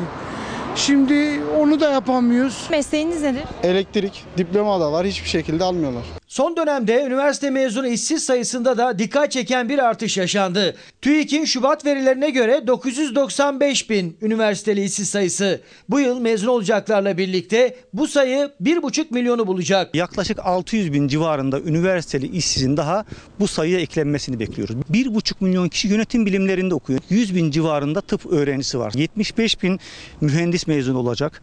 60 bin civarında öğretmen adayı mezun olacak. Bütün bu alanların hepsinde ciddi bir yığılma olduğunu hepimiz görüyoruz. YÖK bunu planlamalı. KPSS'den 87.6 puan aldım ama atanamadım. Aslında makine mühendisiyim ama şu an iş arıyorum. TÜİK en son Şubat'ta gelen işsizlik verilerini açıkladı. Oran %13,6 idi. Yeni haftada salgının zirve yaptığı Mart ve Nisan aylarına ait kritik rakamların açıklanması bekleniyor. Gözler hem bu işsizlik rakamlarına hem de iktidarın açacağı istihdam paketine çevrildi. Deniz abi Libya derken sözünü kestim. Devam edelim Yani oradan. şunu kastediyorum. İşte Covid ile mücadelede başarı hikayesi. İşte Libya'da bütün itirazlara rağmen Türk Silahlı Kuvvetleri, istihbarat vesaire desteğiyle e, ulusal hükümetin başkanı işte Hafter'i e, geriletmeye başladı. Orada yönetimde güçlenirse, işte petrol yataklarını kontrol altına alırsa, Türkiye'nin anlaşmaları nedeniyle oradan işte Libya'dan 15 milyar dolar civarında bir alacağı var mesela. Onları tahsil ederse, ekonomiye bir şey katarsa, bunun gibi başarı hikayeleri artarsa hükümette aa tamam işte bunlar bize puan yazıyor diye bir erken seçim gündemi oluşturabilir. Ama şu andaki veriler erken seçimi biraz zor kılıyor. Yani şu anda Tayyip Erdoğan seçime girse e, birinci turda e, seçilememe gibi bir sonuçla karşılaşabilir. Kabine revizyonu peki? Bu haftaki yazılarından bir tanesi de buydu. Kabine revizyonu. İşte Hakan Fidan çok uzun süredir ismi geçiyor Dışişleri Bakanlığı'na. E, Dışişleri Bakanı peki şu anda Mevlüt Çavuşoğlu yani o ne olacak diye baktığımızda acaba Turizm Bakanı olur mu olmaz mı? Bir sürü böyle kulislerde konuşuluyor. Bir sürü isim gene Tabii gündemde. tabii. Görmüşsündür belki bir şey yapmışlar artık teknoloji geliştiği için üstte bir Türk bayrağı, köşesinde Cumhurbaşkanlığı forsu, aşağıda Cumhurbaşkanı kararları diyor. Mesela Cumhurbaşkanlığı kararı şeyi o, terminolojisi o ama yazan acemi olduğu için Cumhurbaşkanlığı kararları diye yazmış. Yani bir tane karar var ama başlık şey e, altına işte şu bakanlığa şu, şu bakanlığa şu diye liste hazırlamışlar. Şimdi kesip yapıştırılmış. Tabii tabii bunların bir kısmı akıllı tahmin diyorum ben. Yani olsa olsa şu gider şu gelir, şu gider şu gelir. Bir kısmı gönlünden geçenler. Yani bir kısmı da ismimi geçireyim diyenler. İsmini geçirmek tehlikeli. İsmi geçenler yani düşünüyor Eyvah, düşünülüyorsa da onlar için eyvah mı Tabii diyelim? tabii düşünüyorlarsa da öyle Mehmet bir- bir e, Bulamadım. akıl sır erdiremedim demişsiniz. Tarım ve Orman Bakanlığı için ismi geçiyormuş Mehmet Özteseki'nin. Neden geçiyor olabilir? Bilmiyorum işte bir bağlantı kuramadım. Düşündüm düşündüm şeyine Ama diğerlerinin hepsini buldum. Biyografisine baktım vesaire bulamadım yani. Ee, bir de şu var yani Menderes Türelli Turizm Bakanı yapıyorlar. İşte Özteseki'yi de Tarım ve Orman Bakanı yapıyorlar. Şimdi ikisi de biri Antalya'yı kaybetmiş, biri Ankara'yı kaybetmiş. Yani ikisi de bu şehirlerde belediye başkan adayıydı. Niye ödüllendirilip bakan yapılsınlar ki mesela? Yani tahmin listelerini hazırlayanlar... Böyle bir listede isminin önden çıkmasını istemeyen kişiler Deniz Zeyrek ki az önce kurduğu cümleler gibi cümlelerle muhatap olmak istemeyen kişiler mi? Tabii. Kesinlikle. Yani şimdi mesela diyorlar ki işte Hakan Fidan Dışişleri Bakanı olacak. Yani Hakan Fidan yıllardır bu ülkenin güvenliği ile ilgili bir görev yapıyor. Güvenlik kuruluşlarının koordinasyonu için e, bir e, mesaisi var. Güvenlik bürokrasisiyle yıllardır birlikte çalışıyor. İçişleri Bakanlığı dururken e, Dışişleri Bakanlığı'na niye getirilsin? Yani böyle bir şey yapılacaksa, kabineye alınacaksa en iyi yapacağı iş İçişleri Bakanlığı'dır. Yani e, Turizm Bakanlığı mesela Mevlüt Çavuşoğlu Antalyalı bu golf molf işiyle de biliyorsun Evet. uğraşıyor. Golf oynuyor. Türkiye'nin en ünlü golfçüsüdür kendisi. E, turizm Mevlüt Bey'in Tarım Bakanlığı için bile adının geçmesi mantıklı. Çünkü uğraşıyor Tabii yani Antalya- memleketinde evinde. Antalya tar- Türk tarımının öne- önemli bir şeyi. Yani dolayısıyla da birileri oturuyorlar akıllı tahmin yapıyorlar ama işin çıktığı nokta ne biliyor musun? Bazı şeyler var. Binali Yıldırım ne olacak? Şimdi meclis başkanlığı seçimi var. Yeni bir yer daha bulundu. Çünkü hani başkan yardımcısı olacağı e, konuşuluyordu. 2 Temmuz'da o meclis başkanlığı süreci başlayacak ya.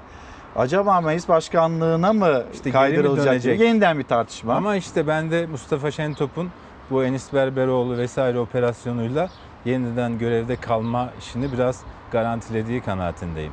Yani Binali Yıldırım gelse bunu yapmaz. Belki Binali Yıldırım da tekrar meclis başkanlığına dönmek istemez yani.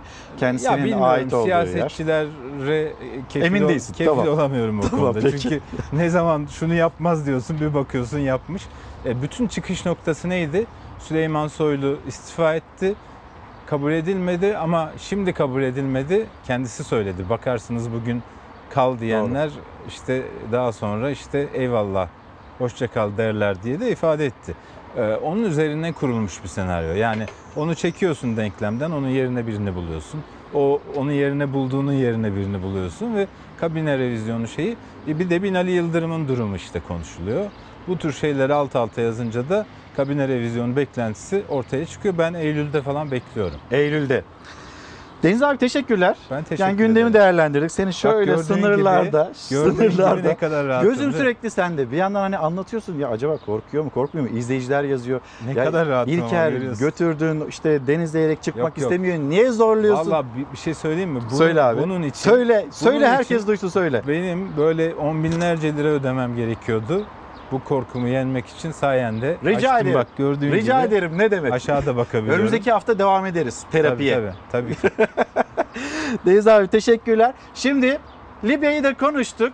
Bir isterseniz Libya, Libya ile ilgili atılan adımlar, orada neler oluyor onun haberini de paylaşalım. Libya ordusu darbeci General Hafter'e karşı zafer yolları harekatını başlattı.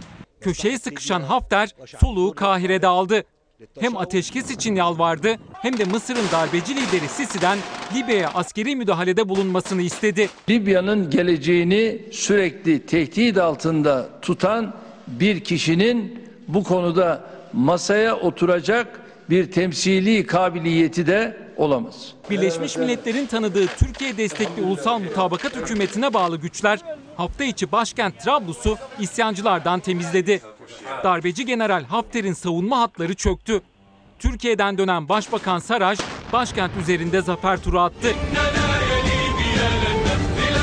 Meşru Libya ordusu hız kesmeden Terhune ve Beni Velid kentlerini kurtardı. Birleşik Arap Emirlikleri ve Mısır gibi ülkelerin isyancılara verdiği çok sayıda tank, top ve mühimmatı ele geçirdi. Darbeci Hafter'i destekleyerek ona askeri, mali, siyasi destek sağlayanlar barışın önündeki en büyük engeldir. Türkiye destekli ulusal mutabakat hükümetine bağlı güçler güne yeni bir harekatla başladı. Zafer Yolları ismi verilen harekatın hedefinin Arap Baharı ile devrilen Kaddafi'nin memleketi Sirte ve Cufra askeri üssü olduğu açıklandı. Libya ordusu sabah başlattığı harekatta fazla direniş görmeden sahil kenti Sirte kapılarına dayandı. Birkaç saat içinde kenti isyancılardan kurtardı. Darbeci General Hafter ise en büyük destekçilerinden Mısır'a gitti.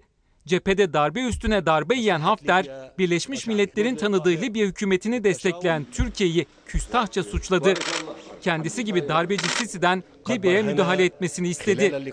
Sisi ve Hafter yeni bir siyasi girişim başlattıklarını söyleyerek 8 Haziran'da ateşkes çağrısı yaptı. Çağrıya yanıt gecikmedi. Meşru hükümetin eğitim bakanı Libya topraklarının tamamını isyancılardan temizlemekte kararlı olduklarını açıkladı. Ordu sözcüsü Albay Kununu da darbeci Hafter'i savaş suçlusu olarak tanımladı. İsyancı generale bağlı milislerin peşinden gitmeyi sürdüreceklerini söyledi. Salgının kitabını yazdık. Akşam gazetesinin manşeti. Aslında Akşam gazetesinin ilk sayfasında hem salgına dair başarı öyküsü hem de dün yaşanılan, dün ortaya çıkan görüntüler nedeniyle bir endişenin haberi var. Onun e, haberi ilk sayfada yer almakta. Salgının kitabını yazdığın e, içeriğine baktığımızda Cumhurbaşkanlığı salgın döneminde kurumların aldığı 2226 tedbiri bir raporda topladı. Türkiye'nin Covid-19'da mücadelesini anlatan rapor olası bir yeni salgında da rehber olacak. Yani bir yandan kurumlar, kurumların aldıkları önlemler, tedbirler olası bir yeni dalga, ikinci dalga Bekleyenler var tedbirsiz davranıldığında. Dünya Sağlık Örgütü biz bunu bekliyoruz demekte. Eylül ayında, Ekim ayında. O yüzden zaten sürekli tedbir alalım denilmekte. Eğer böyle bir durum olursa biz hani bu süreci nasıl geçirdiysek, hangi önlemleri aldıysak bununla ilgili bir rapor hazırlanmış. Önemli bir çalışma salgını kitabını yazdık. Gelelim ikinci haber, ikinci detay akşam gazetesinden korkutan cumartesi. Hafta sonu sokağa çıkma kısıtlamasının kalkmasıyla halk pikniğe ve sahile koştu. 15 ilde 8 hafta sonra yasağın kalkmasıyla İstanbul'daki Belgrad Ormanı'nın girişinde kuyruk oluştu. Maske takmayan piknikçiler sosyal mesafeye de uymadı. Alışveriş yapmak isteyenler Tahtakale'yi doldurdu. Boğaz hattında yürüyüş yapan, denize giren veya balık tutanların çoğunluğunda maske olmadığı, maske takmadıkları görüldü. Yani korkutan cumartesi. Bir tarafta o korkutan cumartesi, diğer tarafta da o salgının kitabını yazdık açıklaması cümlesi. Geri gelecek olursak Sağlık Bakanlığı, Sağlık Bakanlığı, Bilim Kurulu onların yapmış olduğu bir tavsiye, İçişleri Bakanlığı'nın almış olduğu karar, yayınlanan bir genelge bu hafta sonunda da sokağa çıkma kısıtlaması uygulaması ile ilgili atılan bir adım. Sonrasında Cumhurbaşkanı Erdoğan'ın gönlüm razı olmadı sosyolojik ve ekonomik etkileri de olabilirdi. Vatandaşın düşüncesine, cümlelerine kulak verdik çıkışı o yasağın ortadan kalkışı. Bunun yankısı da devam ediyor siyasette. Ekonominin çarkları yeniden tam güç dönmeye başladı. Hayatı hızla normal ritmine kavuşturuyoruz. Vatandaşlarımızın rahatlıkla sokağa çıkabilmelerinin yolunu da açtık. Önce yasak genelgesi çıkartıp sonra Cumhurbaşkanı'nın iptal ettiği hafta sonu sokağa çıkma kısıtlamasıyla ilgili 48 saatte ne değişti sorusunun yanıtını verdi Cumhurbaşkanı. Ekonominin çarkları diyerek. Normalleşme takvimini sağlığımızdan ve ülkemizin önceliklerinden taviz vermeden adım adım hayata geçiriyoruz. Cumhurbaşkanı ülkenin önceliklerinden de sağlığımızdan da taviz vermiyoruz dedi.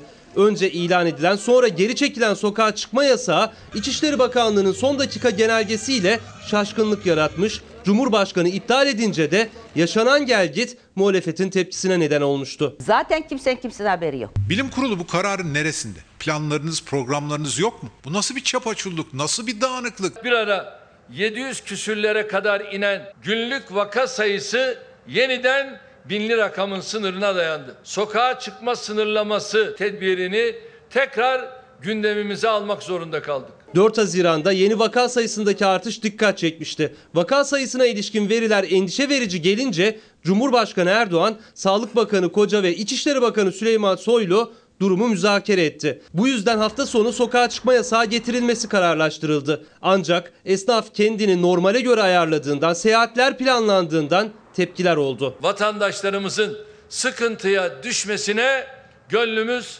razı olmadı. Cumhurbaşkanı mağdur olunmasına dün gönlüm razı olmadı demiş, yasağı kaldırdığını duyurmuştu. Yeni günde Yusufeli Barajı beton dökme töreninde ekonomi vurgusu da yaptı. Ekonominin çarkları yeniden tam güç dönmeye başladı. Ama maske, mesafe, temizlik buna çok dikkat edeceğiz. Cumhurbaşkanı hijyen ve korunma tedbirlerine uyulması gerektiğini bir kez daha hatırlattı.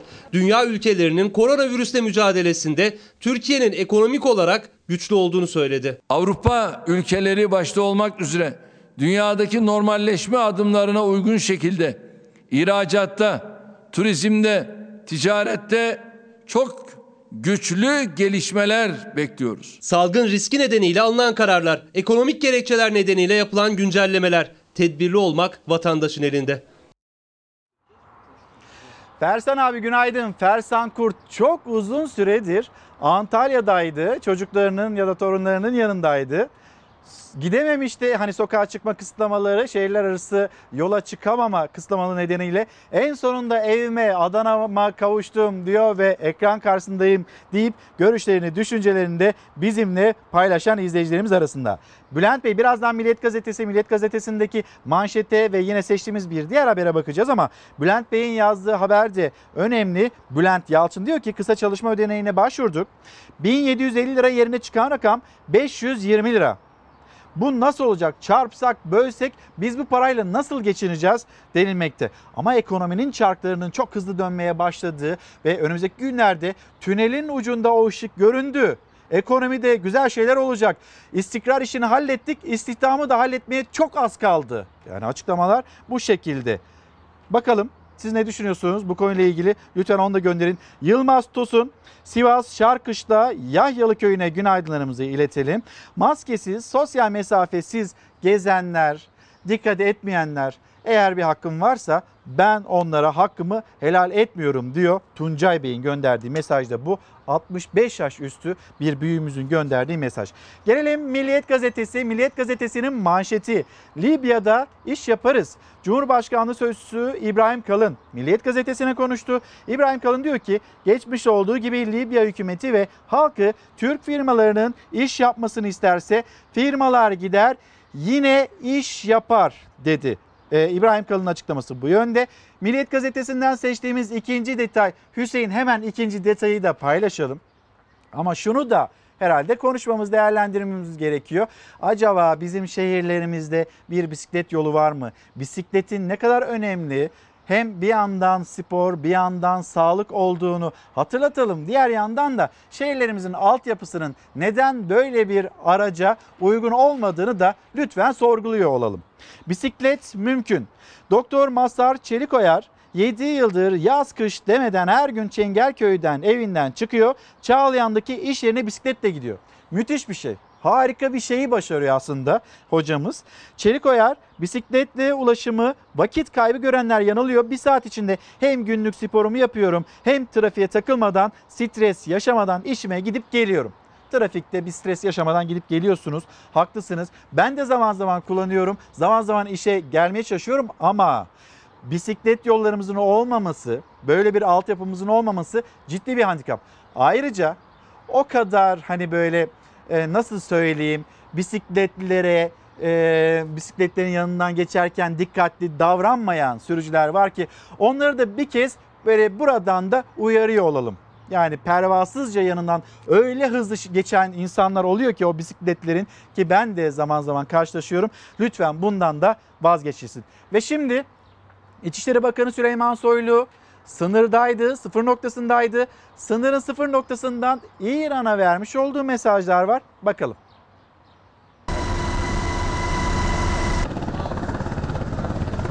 Şu anda bu projenin %75'i bitti. Duvar imalatında %99'u bitti. 3 kilometre civarında bir yol yapılacak. Hem karadan hem havadan sınır hattı boyunca bölgeyi inceledi Bakan Soylu. Sınır duvarı projesi hakkında askerlerden bilgi aldı. İran'a da çağrıda bulundu. Konuştuklarımızın ve karşı karşıya mutabık kaldıklarımızın gerçekleşmesi hususunda buradan İranlı dostlarımıza tekrar bir çağrıda bulunmak istiyoruz. Çünkü dünya da bilsin hemen yakında Makü Dambat var. Makü Dambat'ta şu anda 100 civarında terörist var. Bu bizim için önemli. Biz Makü Dambat'a girsek orada bir terörist bırakmayız.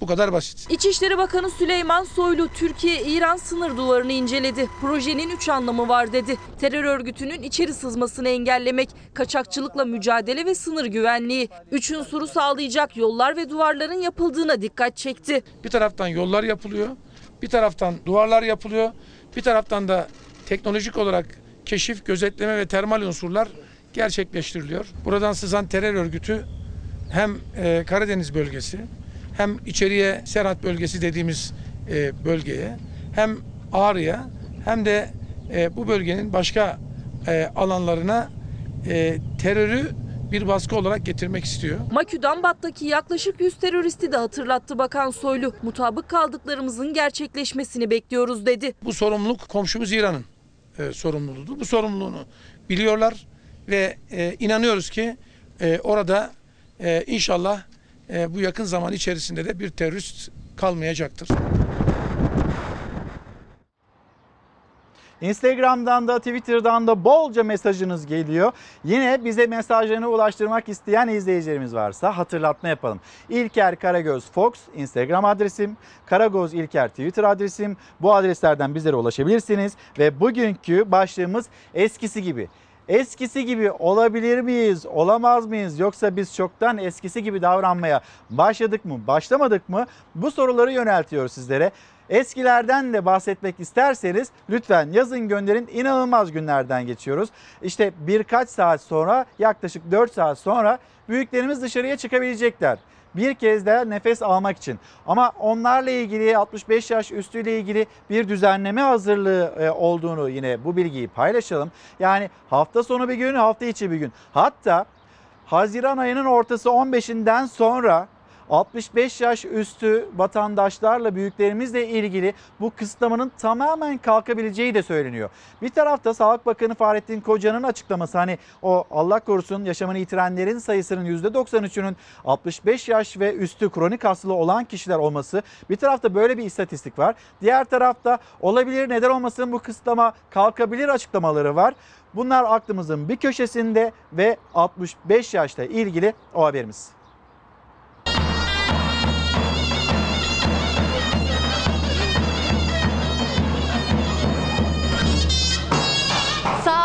Açılışınız mı var? Evet efendim. Davulla zurnayla mı kutluyorsunuz bugünü? Aynen mesafeyi koruyarak malum koronavirüsten dolayı ta 3 3,5 ay önce burayı açmıştık. Korona geldikten sonra kapalı kaldık.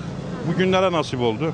Dükkanını aylar sonra açan esnafın davullu zurnalı ikramından tadanlar arasında 65 yaş üstündekiler de azımsanmayacak sayıdaydı. 7 Haziran'da ilk kez kalabalıkla birlikte sokakta olmalarına izin çıktı. Uzmanların maske, mesafe, hijyen kuralına mutlaka uymaları yönünde uyarıları var. Ben de maskemi kapatayım. Tamam. Ama tatlı. Efendim kaç yaşındasınız? Benim sokağa çıkma yasağım var ama yakalanmadım hiç. Hiç yakalanmadınız. Hiç yakalanmadım. 69 yaşında. Hem de meydandan bile geçiyorum. Herhalde ufak zannediyorlar ufak. Genç görüyorlar. Genç genç görüyorlar. Kaç yaşındasınız? 64 buçuk. Buçuk. He. 66. 70 yaşındayım. Yaş 82'yi gönderdik gitti. Ben 80 yaşındayım. Maşallah. Allah uzun ömür Sağ ol, versin. sağ ol. Bugün normalde 65 yaş üstüne yasak. Ama herhalde 60... Akşamın tamam dedi ya Tayyip. Yok yarın için tamam dendi. Yok, bugün yasak. açıldı, Bugün yasak, pazar günü serbest. Yok akşam herkes çıkabilir dedi Tayyip. 65 yaş üstüne pazar günü ama. Ha bilmiyordum ya. Ben sıkıldım bunu aldım kızım. Mecbur oldum çıktım. Ama akşam çıkılacak dediler. Ondan çıktım ben. Bomboş ötü. Hanım bana baktı, ben hanıma baktım. Kimse yok. Canım sıkıldı. Torunlarım da beni bıraktı gitti. Oğlan da bıraktı gitti. Çıkmamam gerekir. Neden? Ee, ben ölmem veyahut da hasta olmam önemli değil. Birilerine bulaştırırsam çok üzülürüm. Kurallara harfe harfine uyanlar olduğu gibi kendi iradesiyle ya da yasakları şaşırdığı için dışarı çıkanlar var. Ama nihayetinde 65 yaş üstündekiler uzun bir aranın ardından pazar günü ilk kez kalabalığa karışacak. Uzmanların da dikkat etmeleri gereken konular hakkında uyarıları var. Özellikle 2 metre en az olmak üzere fiziksel mesafeyi korumaları ve eğer bazı insanlarla yan yana geleceklerse, bir araya geleceklerse mutlaka maske takmayı ihmal etmemelerinde büyük yarar var. Mesafemizi koruyalım, ellerimizi yıkayalım yeter. Girip çıktığım yerde mesela ateşime bakıyorlar. Bakmasa diyorum ki niye siz bakmıyorsunuz? Ben bu süre içerisinde herhangi bir kapalı ortama da girmemeleri gerektiğini vurgulamak isterim. Açık hava, e, parklar yani şeye gitmem. Şöyle şunu AVM'lere girmem kapalı. Sağlık Bakanı yaşlı nüfusun evde korumada olmasının önemine bir kez daha dikkat çekti. 65 yaş üstündekilerse sokak serbestliğinin sürekli olması konusunda birleşiyor. Profesör Doktor Kayıhan Pala'ya göre 65 yaş üstündekilerin evde kalması ve ölüm oranı ilişkisi bilimsel düzlemde incelenmeli. Türkiye'deki ölümlerin %93'ünün 65 yaş üstünde olmasıyla Dünya Sağlık Örgütü Avrupa Bölge Ofisi bölgesindeki bütün ülkelerde ölümlerin %94'ünün 60 yaş üstü olması meselesi de incelenmeye değer. Sağlık Bakanlığı'nın bu kadar uzun bir tecritten sonra bu tecritin özellikle ölümleri engellemede nasıl bir etkisinin olduğunu bilimsel verilere dayalı olarak açıklaması gerekir. Şimdi Abdullah Bey yazmış göndermiş diyor ki ne kredisi? Krediye başvurduk cevap bile vermediler. Reddetseler en azından hani biliriz kendimizin ekonomik tablosuyla ilgili bir durumu da görmüş oluruz, anlamış oluruz. Cevap bile verilmedi demiş. Hani böyle bir durumla kaç kişi muhatap olmuştur? Belki Abdullah Bey dosyanız alttan alta alttan alta gitmiştir. Öyle kaybolmuştur. Neden cevap verilmesin? Ki herkese herkese kredi verilmeye çalışılıyor. Ekonominin çarkları dönsün diye bakıyorsunuz konutta böyle bir kredi düzenlemesi yapılıyor. Sıfır konutta Cumhuriyet tarihinde hani böyle bir tabloyla karşı karşıya kalmadık. Tarihin en düşük kredi oranı e, veriliyor. O da 0.64. İkinci bir ev almak istediğiniz ya da ikinci el ev almak istediğiniz 0.74 oranında bir kredi veriliyor. Yani yeter ki eğer böyle yastık altında paranız varsa bir değerlendirme yapacaksanız işte burada değerlendirebilirsiniz. Konut alabilirsiniz mesela ya da taşıt alabilirsiniz, mobilya alabilirsiniz. Belki de tatile gitmek isteyebilirsiniz. Hem öyle hızlıca parasını ödemek zorunda da değilsiniz. Konut alırsanız mesela 12 ay ödemeyin. Ya da taşıt alırsanız orada da e, vade farkı konuluyor. Ya da işte tatile gideceksiniz. Siz gidin şimdi tatilinizi yapın. Hiç düşünmeyin. 6 ay böyle kafanıza takmayın. Ondan sonra ödemeye başlarsınız. Yavaş yavaş 3 yıl boyunca unutulmaz bir tatili de yapmış olursunuz. Çünkü 3 yıl boyunca da o tatili ödeyeceksiniz. Nasıl olur da Abdullah Bey size kredi vermemişler? Ben de bunu anlayamadım. Bir hata olmuş olabilir. Şimdi gelelim Sağlık Bakanı Fahrettin Koca. Fahrettin Koca'nın hafta içinde yapmış olduğu bir sosyal medya paylaşımı vardı ve o sosyal medya paylaşımın içinde bir kişi maskeyle gözlerini kapatan kişi. Önce sosyal medya paylaşımını hatırlatalım. Sıfır yeni vaka haberine ulaşmak için riske karşı uyanık olalım. Virüs ağız ve burun yoluyla bulaşıyor. Ağız veya burun açık kalırsa maske takmış ama gözümüzü gerçeğe kapatmış oluruz. Risk bu kadar mesafesizken uyarıları dinleyelim dedi Fahrettin Koca. Bu gidişle sıfır vaka rüya mı? İşte bu espriyi de yapmıştı. O gözlerini maskeyle kapatan kişi. O konuştu, o anlattı. O anda ne olduğunu, niçin gözlerini kapattığını ve nereden gelip nereye gittiğini. O fotoğraftaki isim konuştu. Maskeyi ağzına değil gözüne takan kişi sosyal medyada o kadar çok paylaşıldı ki sonunda açıklama yapmak zorunda kaldı. Günde 19 saat çalışıyorum.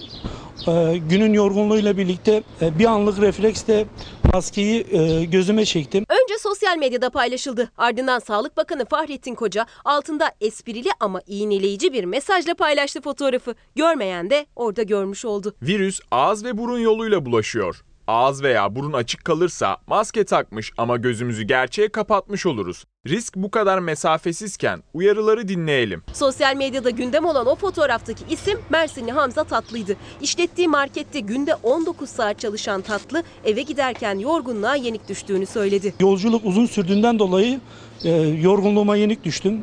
Normalde maske kullanan birisiyim. Yaptığım yanlış bir durumdu. Sosyal mesafe ve maske kullanımı virüsle mücadelede en büyük silahlar. Tatlı'nın hatası çok konuşulmayı hak etti belki ama pek çok kişi için de bir hatırlatmanın daha vesilesi oldu.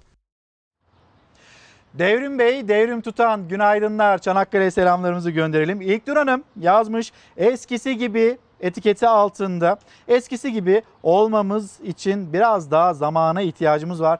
Rehavete kapılmamamız gerektiğini hatırlatan izleyicilerimizden bir tanesi de e, bu. E, Mehmet Bey, Mehmet Bostancı eskisi gibi kredi meselesinde de ismin garantisini verecek bir bakayım Mehmet Bey ben bunu bir anlayamadım. Bu mesajınıza bir bakayım öyle paylaşayım. Şimdi müsaadeniz olursa bir mola vereceğiz. O molanın dönüşünde yine haberlerimiz var. Yeni hazırladığımız haberler. Bu haberlerimizi sizinle paylaşmak istiyoruz. Yine e, pek çok mesaj geliyor. Mehmet Bey'in gönderdiği, Mehmet Bostarcı'nın gönderdiği mesajı da bakayım, onu anlayayım, onu anlatayım. Sizlerden gelen diğer mesajlara yine bakalım. Instagram ve Twitter adreslerimizi bir kez daha hatırlatalım. Siz de o arada belki kahvaltı hazırlığı yapıyorsunuz. Belki ya da dışarıya çıkmaya hazırlananlar vardır. Yeni günün notlarını bizlerden alın. Çalar Saat hafta sonundan alın. İşte sosyal medya hesaplarımız. Oradan da düşüncelerinizi bizlere ulaştırın. Reklamların ardından birazdan yine burada buluşalım. Efendim bir kez daha günaydın. Devam ediyoruz. Bolca mesaj gelmekte sizlerden. Hemen o mesajlara da böyle hızlı hızlı bakmak istiyorum. Çünkü paylaşmak istediğimiz de yine bolca haberimiz bulunmakta. Pandemi dolayısıyla askerlik şubesinin arkasında bulunan Antalyalıların kemiklik dediği e, Cuma pazarı valilik tarafından kaldırıldı. Burası Antalya'nın tam ortasında bütün herkesin gittiği bir pazardı. Şimdi en yakın pazar yürüyebileceğimiz mesafede değil demekte. Esat Bey'in, Esat Şeker'in gönderdiği mesaj bu şekilde. Lütfen hani bizim gidebileceğimiz uzaklıktaki pazar yerleri belirlensin, işaretlensin diye uyarısını, hatırlatmasını Antalya Valiliğine göndermiş. Doçent Doktor Nur Sabah Sarıkavaklı, günaydınlar, teşekkürler. Ee, yayınımızı için çok sağ olun, dikkatle takip ediyormuşsunuz. Her şey eskisi gibi dışarıda ve herkes insanlarına çok fazla dikkat ve tedbir alınmadığından yakınıyor. İsa Kavaklı, İSKİ faturam bu ay her ay kesilenin 3 katı gelmiş. Faturanın eskisi gibi gelmesini özledim diyor. Yani eskiden nasıl geliyorsa yine o şekilde gelsin diyor. Bizimle paylaşıyor. Geçen ay 43 lira gelmişti ama ortalama 35 ile 45 35 ile 45 lira arasında geliyordu. Bu ay 127 lira geldi. Nasıl oluyor bu? Bunun bir planının yapılması gerekiyor. Heh, Mehmet Bey, Mehmet Bostancı hani az önce ya ben bunu bir anlayamadım bir bakayım demiştim. Zaten sonrasında siz de düzeltip göndermişsiniz. Kredi çekmeye çekelim ama işimizin garantisi yok. Ekonomi e, her geçen gün biraz daha sıkıntılı bir hal alıyor gibi e, alıyor gibi gözüküyor vatandaş nezdinde. Yani güven endekslerine bakıldığında Vatandaş böyle görüyor, böyle gözlemliyor. Yani siyaset her şey iyi gidecek, her şey güzel olacak diye tarif ediyor. Ya da ekonomi daha güçlü bir şekilde ilerleyecek deniliyor.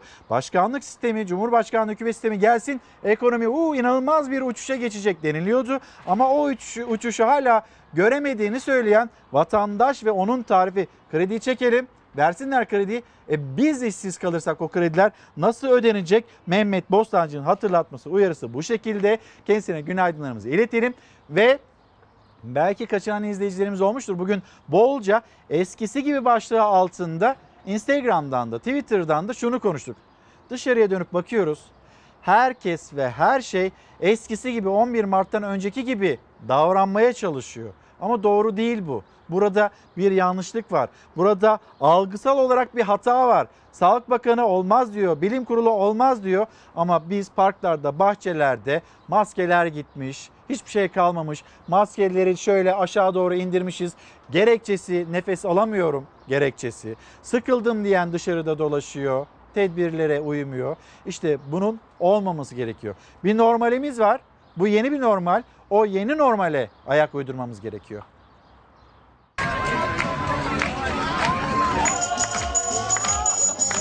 Göbek atanlar, askeri uğurlayıp üstüne bir de maske takmayanlar. Normalleşmenin yanlış anlaşıldığı ilk yasaksız hafta sonunda manzara endişe vericiydi. Öyle ki Sağlık Bakanı Fahrettin Koca sosyal medyadan yaptığı bu paylaşımla uyardı. Çok fazla normalleşmeyelim dedi.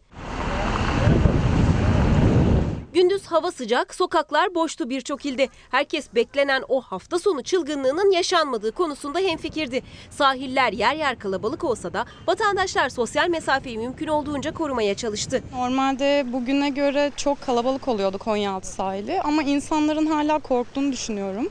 Ee, çok bir yoğunluk yok. Başta bir çekince vardı ama herkesin sosyal mesafeye uyduğunu gördüğümüzde içimiz rahat etti. Yaz mevsiminin başlamasıyla birlikte Ege ve Akdeniz kıyılarındaki plajlar iğne atılsa düşmeyecek noktaya gelirdi. Bu kez öyle olmadı. Virüs tedbirleri ağır bastı. Vatandaş temkini elden bırakmadı. İzmir'de, Antalya'da sahiller doldu dolmasına ama mesafeler korundu. Kısıtlamanın kalktığı ilk hafta sonunda kameralara çoğu tatil yöresinden benzer kareler yansıdı. Mutluyuz, mevsim değişti, hava güzelleşti. Çocuklarla beraber dışarıda olmak hoş, güzel. Havanın kararmasıyla bunaltan sıcaklığın yerini serinliğe bırakmasıyla gündüz kısmen boş olan sosyal mesafenin korunduğu sahillerde kalabalık gece yarısı artmaya başladı. Yüzlerce genç İstanbul'da Moda ve Caddebostan sahiline akın etti. Koronavirüs salgınını aldırmadan müzik eşliğinde dans eden gençler sosyal mesafe kuralını hiçe saydı. Maske takmayı unuttu. Sağlık Bakanı Fahrettin Koca aylardır uyulan tedbirlerin hiçe sayılmasına sessiz kalmadı. Sosyal medyadan yaptığı paylaşımla gösterdi tepkisini. Son vakanın tedavi edildiği, salgınla mücadelenin geride risk kalmayacak şekilde başarıya ulaştığı haberini alan vatandaşlarımız kutlamalara başladı haberine daha var. Çok fazla normalleşmeyelim. Maske ve mesafe kuralına moda olarak uyalım dedi.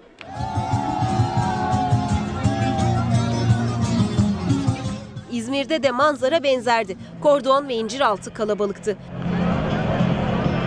Kadar e, kalabalık olacağını tahmin etmiyorduk. Fakat çok fazla kalabalıkmış. Hatta yollar falan çok sıkıntılı. Havalı diye dışarı çıktık, eğlenelim, gülelim ama e, şu anda e, ki görüntü bayağı bir korkutucu, biraz da tedirginiz. Endişe yaratan bir diğer manzara da asker uğurlamalarıydı. Otogarlar asker uğurlamak isteyenlerle doldu gece. Ne sosyal mesafe vardı ne de maske. Otogardan ayrılan gençler eğlenceye yolda da devam etti.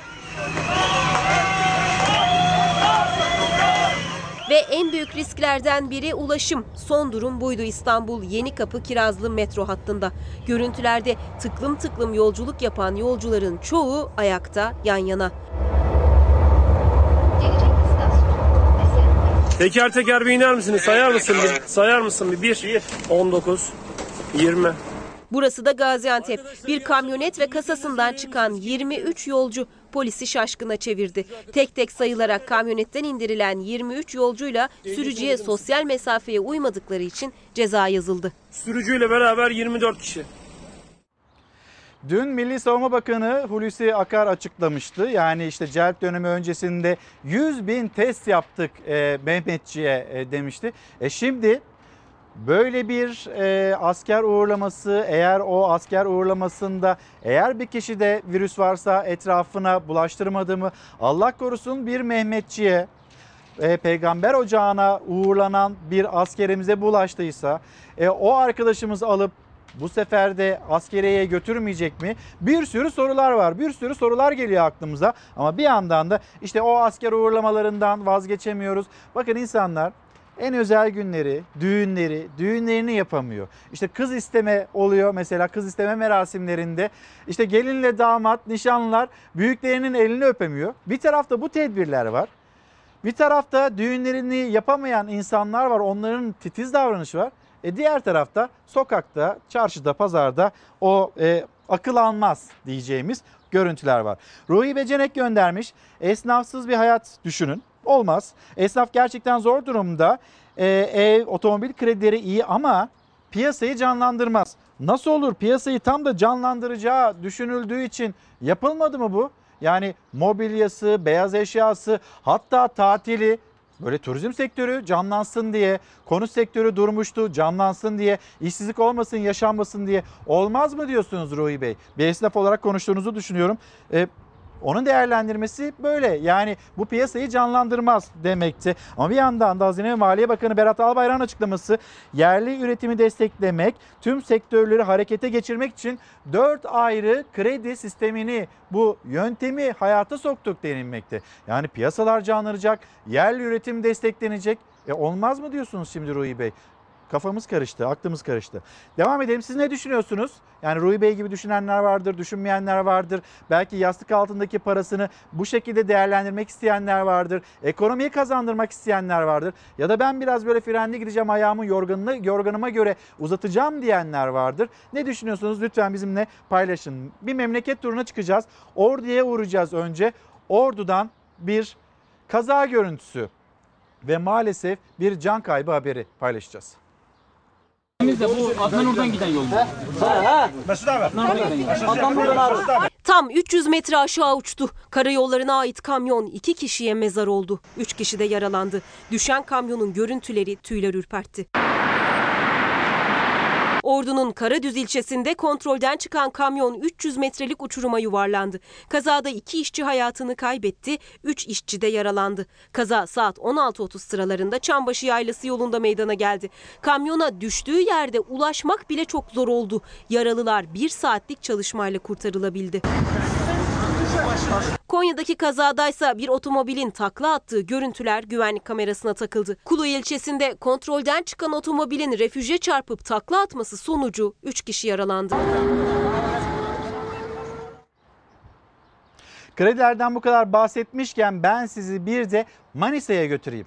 Gecenin karanlığında girilen bir kuyruk ve o kuyruğun gerekçesi. Şuraya bir yer yaptık. Battaniye, ondan sonra yastık, yorgan, su, termos, çay, kahve. Kirada oturduğumuz için konut sahibi olmak istiyoruz. Bunun için burada sıradayız, nöbetteyiz. Pazartesi sabah 9'a kadar burada nöbet tutacağız. Sandalye tepesinde iki duvar arasına serilen betondan yatakta. Ev sahibi olma hayali kuranlar sıcak bir yuva ümidiyle iki gün önceden girdiği banka kuyruğunda nöbette. Millet geliyor artık hani ne kadar sahibi olmak istiyorsak kaçırmamak adına bugünden geldik yani. Manisa'da Toplu Konut İdaresi ve Yunus Emre Belediyesi ortaklığıyla yapılan 5500 konuttan 219'u için 8 Haziran pazartesi günü başvurular alınmaya başlanacak. Haberi duyanlar, ev sahibi olmak isteyenler işini şansa bırakmadı. Önce birkaç kişi başvurunun yapılacağı banka önünde sıraya girdi. İnşallah sıra gelir alırız. Kendimiz için, geleceğimiz için bir konut sahibi olabilmek için buradayız. Sırayı gören sordu. Bu neyin nesiydi? Ev sahibi olmaya giden yol olduğunu duyan sıraya ek oldu. Sayı her saat daha da arttı. Cumartesi sabah 11'de buraya sıraya girilmiş. Şu anda yaklaşık 20-30 kişi buradayız. Diğer bankalarda da keza öyle. Valla gece için bir şeyler getirdik. Gündüz de lokantalardan, simitçilerden bir şeyler temin ediyoruz. Yiyecek içecek ihtiyacını yakınının yardımıyla karşılayan da var. Yerine temsilci bırakan da herhangi bir kargaşaya mal vermemek için düzen saat başı yapılan yoklamayla sağlanıyor. Saat başı nöbet e, listesi yaptık. Saat başı yazıyoruz. Burada olmayan, burada beklemeyen, yani ona bir kişiye vekil olmayan biri olmayınca onu listeden çıkarıyoruz. İlk sırada ben olduğum için bu görevi bana verdiler. Gelen arkadaşı sıra numarası vererek kaydediyorum. Ev sahibi olmak isteyenlerin nöbeti pazartesi sabah bankanın açılacağı saate kadar sürecek. 65 yaş üstüne bugün çıkmak, dışarıya çıkmak var mıydı? Bir saati var mı? Ben yok gibi anlıyorum e, demekte. Gülten Hanım göndermiş, Gülten Özbek. Gülten Hanım var saat 14'ten e, saat 20'ye kadar yine 65 yaş ve üstü dışarıya çıkabilecek. E, bu aklınızda olsun. Fatma Hanım günaydınlarımızı iletelim. Ahmet Bey e, bir devlet bankası, devlet bankasına destek kredisi için başvurmuş 61 gündür değerlendirmede henüz bununla ilgili bir adım atılmadı diyor. Gülay Göktuman Eskişehir'e günaydınlarımızı iletelim. Yastık altında param var sevgili İlker. Koronada evlerde harcamalar daha da arttı.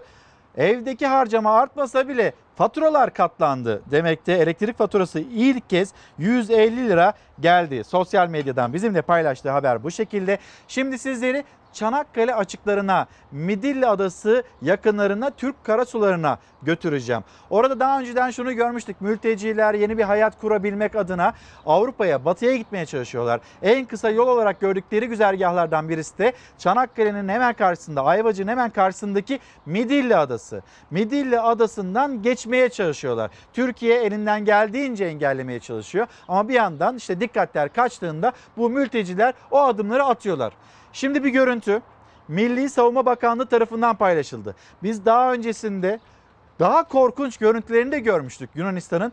Yunanistan bildiğimiz zalimliği yapıyor o Ege'nin sularında.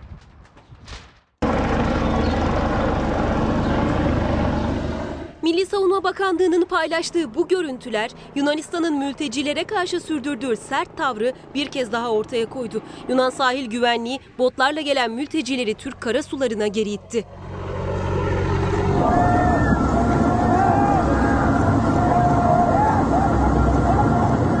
Yunan polisinin gerçek mermilerle mültecileri hedef aldığı, şişme botları batırmaya çalıştığı görüntüler hafızalarımızda canlıyken insansız hava araçları Yunan sahil güvenlik ekiplerinin imza attığı bir başka skandal görüntüyü ortaya çıkardı. Midilli doğusunda mültecileri taşıyan iki lastik bot Yunan sahil güvenlik teknesine yanaştı ancak teknedekiler onları kurtarmak yerine uzun sopalar yardımıyla botları yeniden Türk karasularına itti. İçlerindeki mültecilerin hayatını riske attı. Milli Savunma Bakanlığı mültecilerin daha sonra sahil güvenlik botlarımız tarafından kurtarıldığını bildirdi. Çanakkale'den hemen bir İstanbul'a gidelim. İstanbul'da Büyükşehir Belediye Başkanı Ekrem İmamoğlu ve Çevre Bakanı Murat Kurum arasında yaşanılan Riva Deresi tartışması. Burası yani metrelerce balçık burası. Sayın Başkanımıza tavsiyemiz arıtma tesislerini işler hale getirsin. Çevrenin kirlenmesine müsaade etmesin. Sayın Bakan'a hatırlatayım. Devlet Su İşleri İstanbul Büyükşehir Belediyesi'ne ait bir kurum değildir ha. Devlet Su İşleri Tarım ve Orman Bakanlığı'na ait bir kurumdur. İstanbul Riva Deresi konusundaki tartışmalar Çevre ve Şehircilik Bakanı Murat Kurum'la İstanbul Büyükşehir Belediye Başkanı Ekrem İmamoğlu arasında görev tartışmasına döndü. Bakanlık biz üstümüze düşeni yaptık derken İmamoğlu gerekirse suç duyurusunda bulunacaklarını söyledi. Sayın Başkan'a da tavsiyem artık projelerine baksın. 11 aydır belediye başkanı. 11 ay geriye dönüp bir baktığında İstanbul'a aldığı noktadan bugüne geldiğinde ne yaptığını kendi çerçevesinde bir incelesin. Siz bu ülkenin atanmış bir bakanısınız. Konuşurken siyasi cümleler yerine mesleğinizin, görevinizin gereğini yerine getirmenizi size tavsiye ediyorum. Bu konuşmayı yine bir talimatla mı yaptılar bilmiyorum. Ama bunu yapmayın. Yazık bu memlekete. Biz Sayın Cumhurbaşkanımızın liderliğinde ki ondan talimat almak da bir şereftir, bir onurdur. Bu şeref çerçevesinde kararlı bir şekilde vatandaşımıza, milletimize, çocuklarımıza yapılması gereken projeleri kararlı bir şekilde yapmaya gayret gösteriyoruz. Riva Deresi bir süredir kirli. Nedeni ise kıyıdaki fabrikalar. Riva Deresi'nin ıslah ve temizliğini kimin yapacağıysa tartışma konusu oldu. Son olarak İstanbul Çevre ve Şehircilik İl Müdürlüğü maliyetten kaçmak için atık sular arıtılmıyor suçlamasıyla İSKİ'ye 885 bin lira para cezası kesti.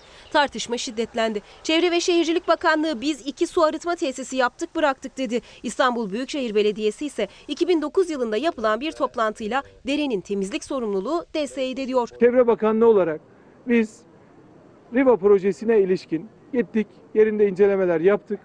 İki tane atık su arıtma tesisi ve oradaki işletmelere ilişkin incelememiz neticesinde hem cezai işlem hem de hukuki işlem başlattık. 2009 yılında İstanbul Büyükşehir Belediyesi'nin de içinde olduğu DSİ, İSKİ ve İstanbul Büyükşehir Belediyesi yetkilileri bir toplantı yapılıyor, yapıyorlar. Sorumluluk tartışması iki isim arasında da polemiğe dönüştü. Cümleler sertleşti. Yani ne diyorlar? Biz 11 yılda yapmadık, yapamadık. Sen 11 ayda yap. Hem de yetkin yok. Ona rağmen yap yani. Diyorsanız ki biz yapamayacağız. Devlet su işleri olarak bundan sonrasında yapamayacağız. Onu da yapmaya talibiz.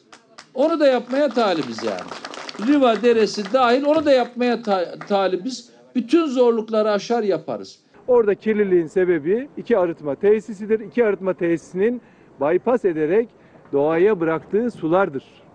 Sonuçta orada arıtma tesisi yapılmış, sana teslim edilmiş. Sen o arıtma tesisini çalıştırmakla mükellefsin. Sayın Başkanımıza tavsiyemiz arıtma tesislerini işler hale getirsin. İstanbul Büyükşehir Belediyesi suç duyurusunda bulunmaya hazırlanıyor. Bakanlıksa belediyeyi hedef gösteriyor. Tartışmalar sürerken Rivalılar yanı başlarından akan zehrin temizlenmesini bekliyor. Sıradaki haberimiz, sıradaki haberimiz iki il arasındaki dayanışma. Ardahan ve İzmir arasında. Ardahan'ın yaylalarındayız. Ardahan'ın yaylalarından İzmir'e ihtiyaç sahiplerinin mutfağına uzanan bir destek ve yardım hikayesi. İki belediye arasında karkaset anlaşması yapıldı. Bu örnek olacak Sayın Başkanım. Evet, evet inşallah. Ardahan'da et işine kooperatif üyesi kadınların el atmasıyla hareketlilik başladı. Yapılan anlaşmayla tonlarca karkas et artık İzmir'e gönderilecek. Kavurma yapılıp ihtiyaç sahiplerine dağıtılacak. Anadolu'nun ürettiğini büyük kentlerde tüketme bir pazarlaşma. Ee, bu sadece Ardahan için değil, Erzurum'dan da beni aradılar, Kars'tan da aradılar. Evet. Yani bizim yıllardır beklediğimiz bu diye. Evet, doğru. İnşallah diğer belediyelerde örnek Aslında bizler belediye başkanları olarak artık üreticinin sorununu dert ediyoruz. Kendimize dert ediyoruz. Bunu işimiz olarak görüyoruz. Sorumluluğumuz olarak görüyoruz. Bence asıl yenilik burada. Ardahan Belediye Başkanı Faruk Demir, Ardahan Kadın Girişimi Kooperatifinden 22 ton et alımı gerçekleştiren İzmir Büyükşehir Belediye Başkanı Tunç Soyer'e teşekkür ziyaretinde bulundu. Bu örnek olacak Sayın Başkanım. Evet, evet inşallah. Ve Amerika Birleşik Devletleri'nde ırkçılık karşıtı o gösteriler ve yine George Floyd'un öldürülmesine yönelik olarak o tavır, o bakış açısı Amerika Birleşik Devletleri'nin ona yönelik tepkiler. Nefes almak istiyoruz. Floyd'un nefessiz kalmasını ve öldürülmesini protesto ediyoruz. Tüm dünyada geniş yankı bulan George Floyd'un bir polis tarafından nefessiz bırakılarak öldürülmesi olayını Demokratik Değişim Hareketi de protesto etti. Demokratik Değişim Hareketi tepkisini tam da yerinde Amerikan Büyükelçiliği önünde gösterdi. Polis şiddetiyle hayatını kaybeden George Floyd için dünya genelinde binlerce kişi eylem yaptı. Türkiye'den de sesler yükselmişti. Herkesi sokaklara döken bu olaya Demokratik Değişim Hareketi de kayıtsız kalmadı.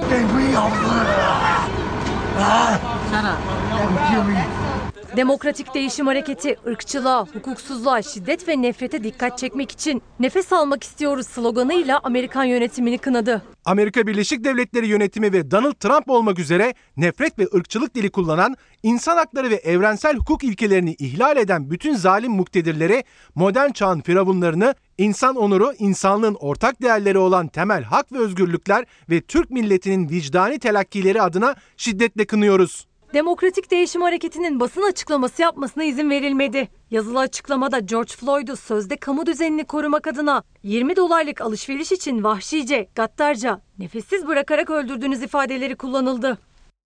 Birsen Hanım, günaydın. İlker oğlum, sabahtan beri seni seyrediyoruz. İnsanların kalabalıklarını gösteriyorsun. Biz hala içerideyiz. Bu kalabalıklar yüzünden 3 ay daha içeride kalmaya bizim tahammülümüz kalmadı. 65 yaşında bir büyüğümüz Birsen Hanım bu mesajı gönderiyor. Ve ben de şimdi size bakın nasıl çarpıcı bir görüntü izlettireceğim. Evet, 180 takmıyorum. Bayan. Çok takmıyorum. O zaman defolun. Takmıyorum. Bayan sen Takmıyorum. Kimi çağırıyorsa çağır. Hem kendi hem yanındaki çocuğu hem de diğer yolcuların sağlığı için otobüste maske takması zorunluydu. Ama o takmak istemedi. Şoför ve yolcular itiraz edince kavga çıktı. Sen kameraya kaçmak zorundasın. Kocaeli'de bir otobüste kaydedildi görüntü. Bir kadın çocuğuyla otobüse bindi. Maskesi yoktu. Şoför uyardı. Maskesiz almıyorum dedi. Hemen önündeki bir başka kadın yolcu cep telefonu kamerasıyla kayda girdi. Diğer yolcular da kadının maske takması konusunda şoförle hemfikirdi. Israrlar çoğalınca maskesiz kadın yolcu yanındaki çocuğuna aldırış etmeden otobüstekilere saldırdı. Bu sırada otobüsteki küçük bir çocuk korkup yeter diye bağırmaya başladı. Sen kamera çekiyorsun. Bayan. Sen terbiyesiz. Yerine otur yerine. Çekil şuradan. Çeksin. Şoför ve yolcuların şikayeti üzerine soruşturma başlatıldı. Maske takmayan kadına İl Hıfzı Sıha Kurulu kararlarına uymaması nedeniyle ceza kesileceği belirtildi. Teskopiş bir sendika AVM çalışanlarının sorunlarını unutturmuyor. Evde otur otur sıkıldık aslında. Mutluyuz AVM'nin açık olmasından farklı insanlar görmekten mutluyuz. Samimi söyleyeyim ben birazcık daha hava almak için çıktım dışarı. Ama AVM kapalı. Açık. Hangisi AVM kapalı açık? Bütün AVM'ler. Yok AVM'nin üstü kapalı. Ha şöyle tekstil ihtiyaçlarından dolayı çıkılıyor. Boş zamanımızda AVM'ye gelelim dedik. Maske zorunlu ama bu arada. Evet biliyorum maskenin zorunlu olduğunu biliyorum ama yani alacağım yani. Salgınla mücadelede normalleşmenin ilk adımlarından da AVM'lerin açılışı 11 Mayıs'ta kapılarını açar açmaz da gidenler olmuştu ama 1 Haziran'dan sonra hafta sonu sokağa çıkma kısıtlamalarının kalkmasıyla daha da yoğunlaştı müşteri sayısı. Teskopis Sendikası Genel Başkanı Haydar Özdemiroğlu'ndan korkutan açıklama geldi. AVM çalışanlarından pozitif vaka haberleri geliyor dedi. Birkaç ilde işte bu e, Balıkesir'de oldu, Antalya'da oldu, Muğla'da oldu. Hemen kapatıyoruz, kapattırıyoruz işverene. Manuel ölçüm yapıyorlar. O da bayağı tehlikeyi ve sosyal risk mesafesini arttırıyor. Siz de göze alıp gelmişsiniz. Evet evet girip çıkacağız yani çok fazla kalmayacağız. AVM girişlerinde ateş ölçülüyor, içeride maske takmakta zorunlu. Ama Özdemiroğlu'na göre AVM'lerdeki salgın tehlikesi devam ediyor. Neden çıktınız maske yok mu? E, araçta unuttum maskeyi de o yüzden. Hadi koridorları takip ettiniz. Peki mağaza içerisine girdikten sonra çalışanların o kadar fazla sıkıntısı var ki. Müşteriler giyip çıkartıyor. Biz onları topluyoruz, değiyoruz, temas ediyoruz. Ben somut olarak bu sorumun cevabını istiyorum. Eğer pozitif birisi depolarda malları kamyona yüklüyor ise mal kabulden içeri girerken bu virüsü biz AVM'ye almış olmuyor muyuz? Çalışan kişiler, raflara malı dizenler bunlar bu virüsü alacak mı almayacak mı? Vallahi can sıkıntısından alışveriş merkezlerinde dolaşıyorum. Kapalı alan birazcık tehlikeli diyorlar ama. Bu her yer için geçerli sonuçta evlerimiz için de geçerli. Makina mühendisleri aylardır bas bas bağırıyor. Hava sirkülasyonuyla 5. katta hapşıran birisinin eksi bir de bu virüsü kapma ihtimali var diyor. AVM'lerde indirim planları yapılıyor. İnsanlar hurra AVM'lere doluşacaklar. Personel sağlığını da düşünmek zorundalar. Ama yani yapacak da bir şey yok. Hayat devam ediyor. Sonuçta açıldı. Acil miydi ihtiyaçlarınız? Acil. Aylar sonra ilk kez bir hafta sonu sokağa çıkma kısıtlaması yok. Hava güneşli ve güzel ama buna rağmen ya meraktan ya da çok acil bir ihtiyacımız var diyenlerin tercihi yine AVM'ler oldu. AVM'lere çalışmak zorunda olduğu için gelenlerse biraz endişeli. O zaman istifa edecek, çalışmayacak. Biz mecburen ekmeğimizi kazanmaya geliyoruz mecbur olduğumuz için ama ve çok üzülüyorum ve kendi sağlığımdan ve ailemin sağlığından, çocuklarımın sağlığından endişe ediyorum. Üyelerinden vaka haberleri alan Teskopis Sendikası'na göre normalleşmenin AVM'lere asıl etkisi 15 Haziran'dan sonra kendisini gösterecek. Genel Başkan Haydar Özdemiroğlu, Sağlık Bakanı ve Bilim Kurulu'na seslendi. Bilim Kurulu üyeleri ve Sayın Sağlık Bakanı biz vatandaş olarak inisiyatif tamamen bilim kurulu üyelerinde ne derlerse yapılıyor diye biliyoruz. O zaman bunları AVM'lerde görmek istiyoruz. Uçağa binerken görmek istiyoruz. Bize güven versinler. Gazete Pencere'ye de bakalım. Seçtiğimiz 3 detay var. Üçüncü detayından başlayalım. Hani bez maske iş görmezdi. Dünya Sağlık Örgütü maske kullanımı konusundaki tartışmaların bitmesinin ardından bu kez bez maske ile ilgili açıklama yaptı.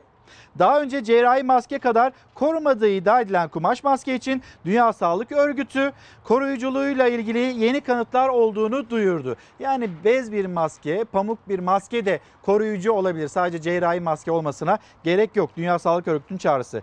İkinci haber Korumalar emekli edildi. CHP lideri Kemal Kılıçdaroğlu'nun koruma müdürü Koray Aslan'la Gelecek Partisi lideri Ahmet Davutoğlu'nun koruma müdürü olan Sabri Yıldız kadrosuzluktan emekliye sevk edildi Aslan.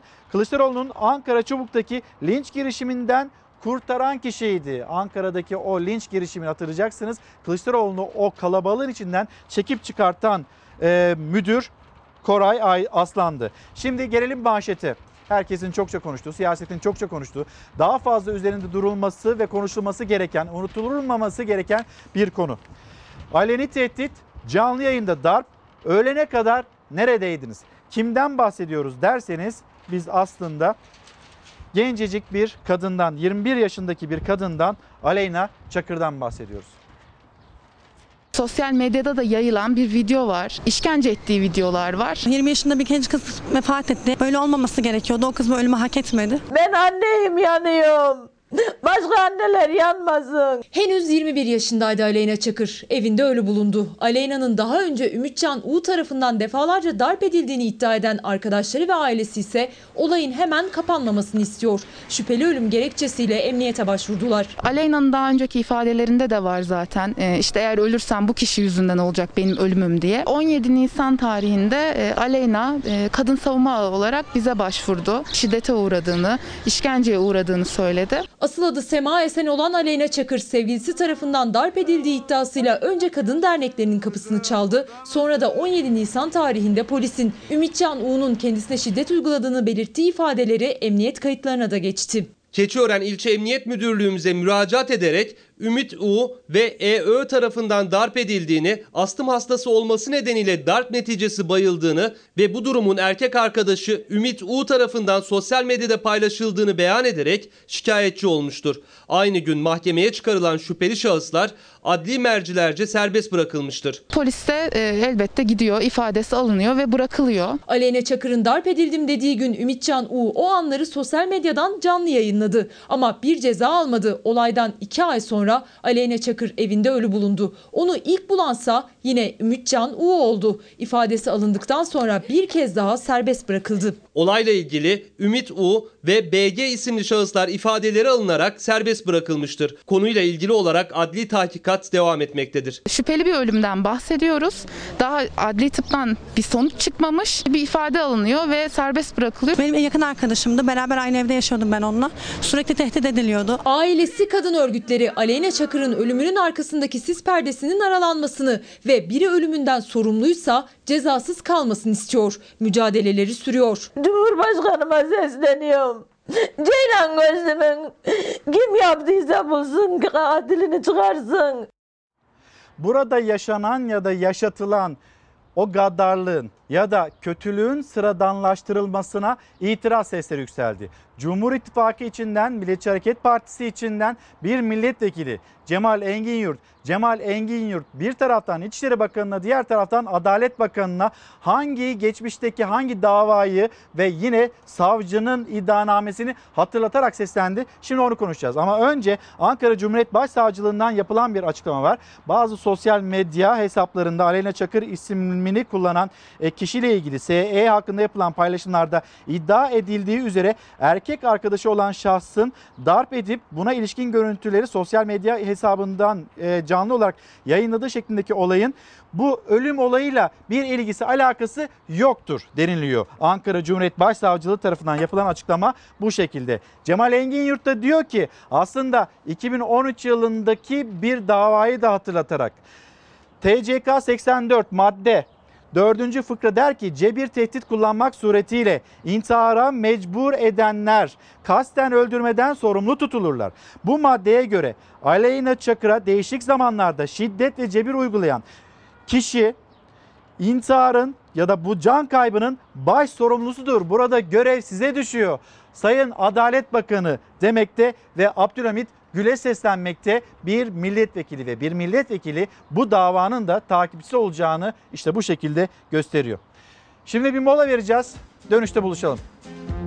Efendim bir kez daha günaydın. Çalar Saat hafta sonuna nokta koyma vakti geldi. Saatler 8.30'u gösterdiğinde karşınızdaydık. Hem sizin gündeminizle hem bizim gündemimizle şöyle bir etrafa baktık. Sizlere pencere olmaya çalışıyoruz ya. Biz o fırsatı Ankara'dan çok da güzel yakalıyoruz aslında. Şöyle bir kameramızı çevirelim. Ankara'yı özleyenler vardır. Şöyle bir Ankara'ya bakın istiyoruz. Ankara'da güzel bir gün başlıyor. Bugün saatler 14'ü gösterdiğinde 65 yaş üstü büyüklerimiz Ankara'da, memleketin her yerinde dışarıya çıkabilecekler, nefes alabilecekler. Ama lütfen uyarılarımızı bir kez daha yapalım. Yani şunu söylemiyoruz aslında. Ee, bizim hala evde kalmamız gerekiyor. Bunu söylemiyoruz, bunu söyleyemiyoruz. Ama dışarı çıkarken eskisi gibi olamayız. Yani Sağlık Bakanı Fahrettin Koca'nın cümlesi böyle değil mi? Ya da uzmanların uyarısı böyle değil mi? Biz eskisi gibi olamayız ama eskisi gibi davranıyoruz. Lütfen buna dikkat edelim. Sosyal mesafeye, maske kuralına dikkat edelim. Hijyene kuşkusuz ve bu şekilde bu virüsü alt etmeyi başaralım. Kapatırken her zamanki gibi teşekkürümüz sizlere. Bizi izlediğiniz için teşekkür ederiz. Hoşçakalın. Güzel gün olsun.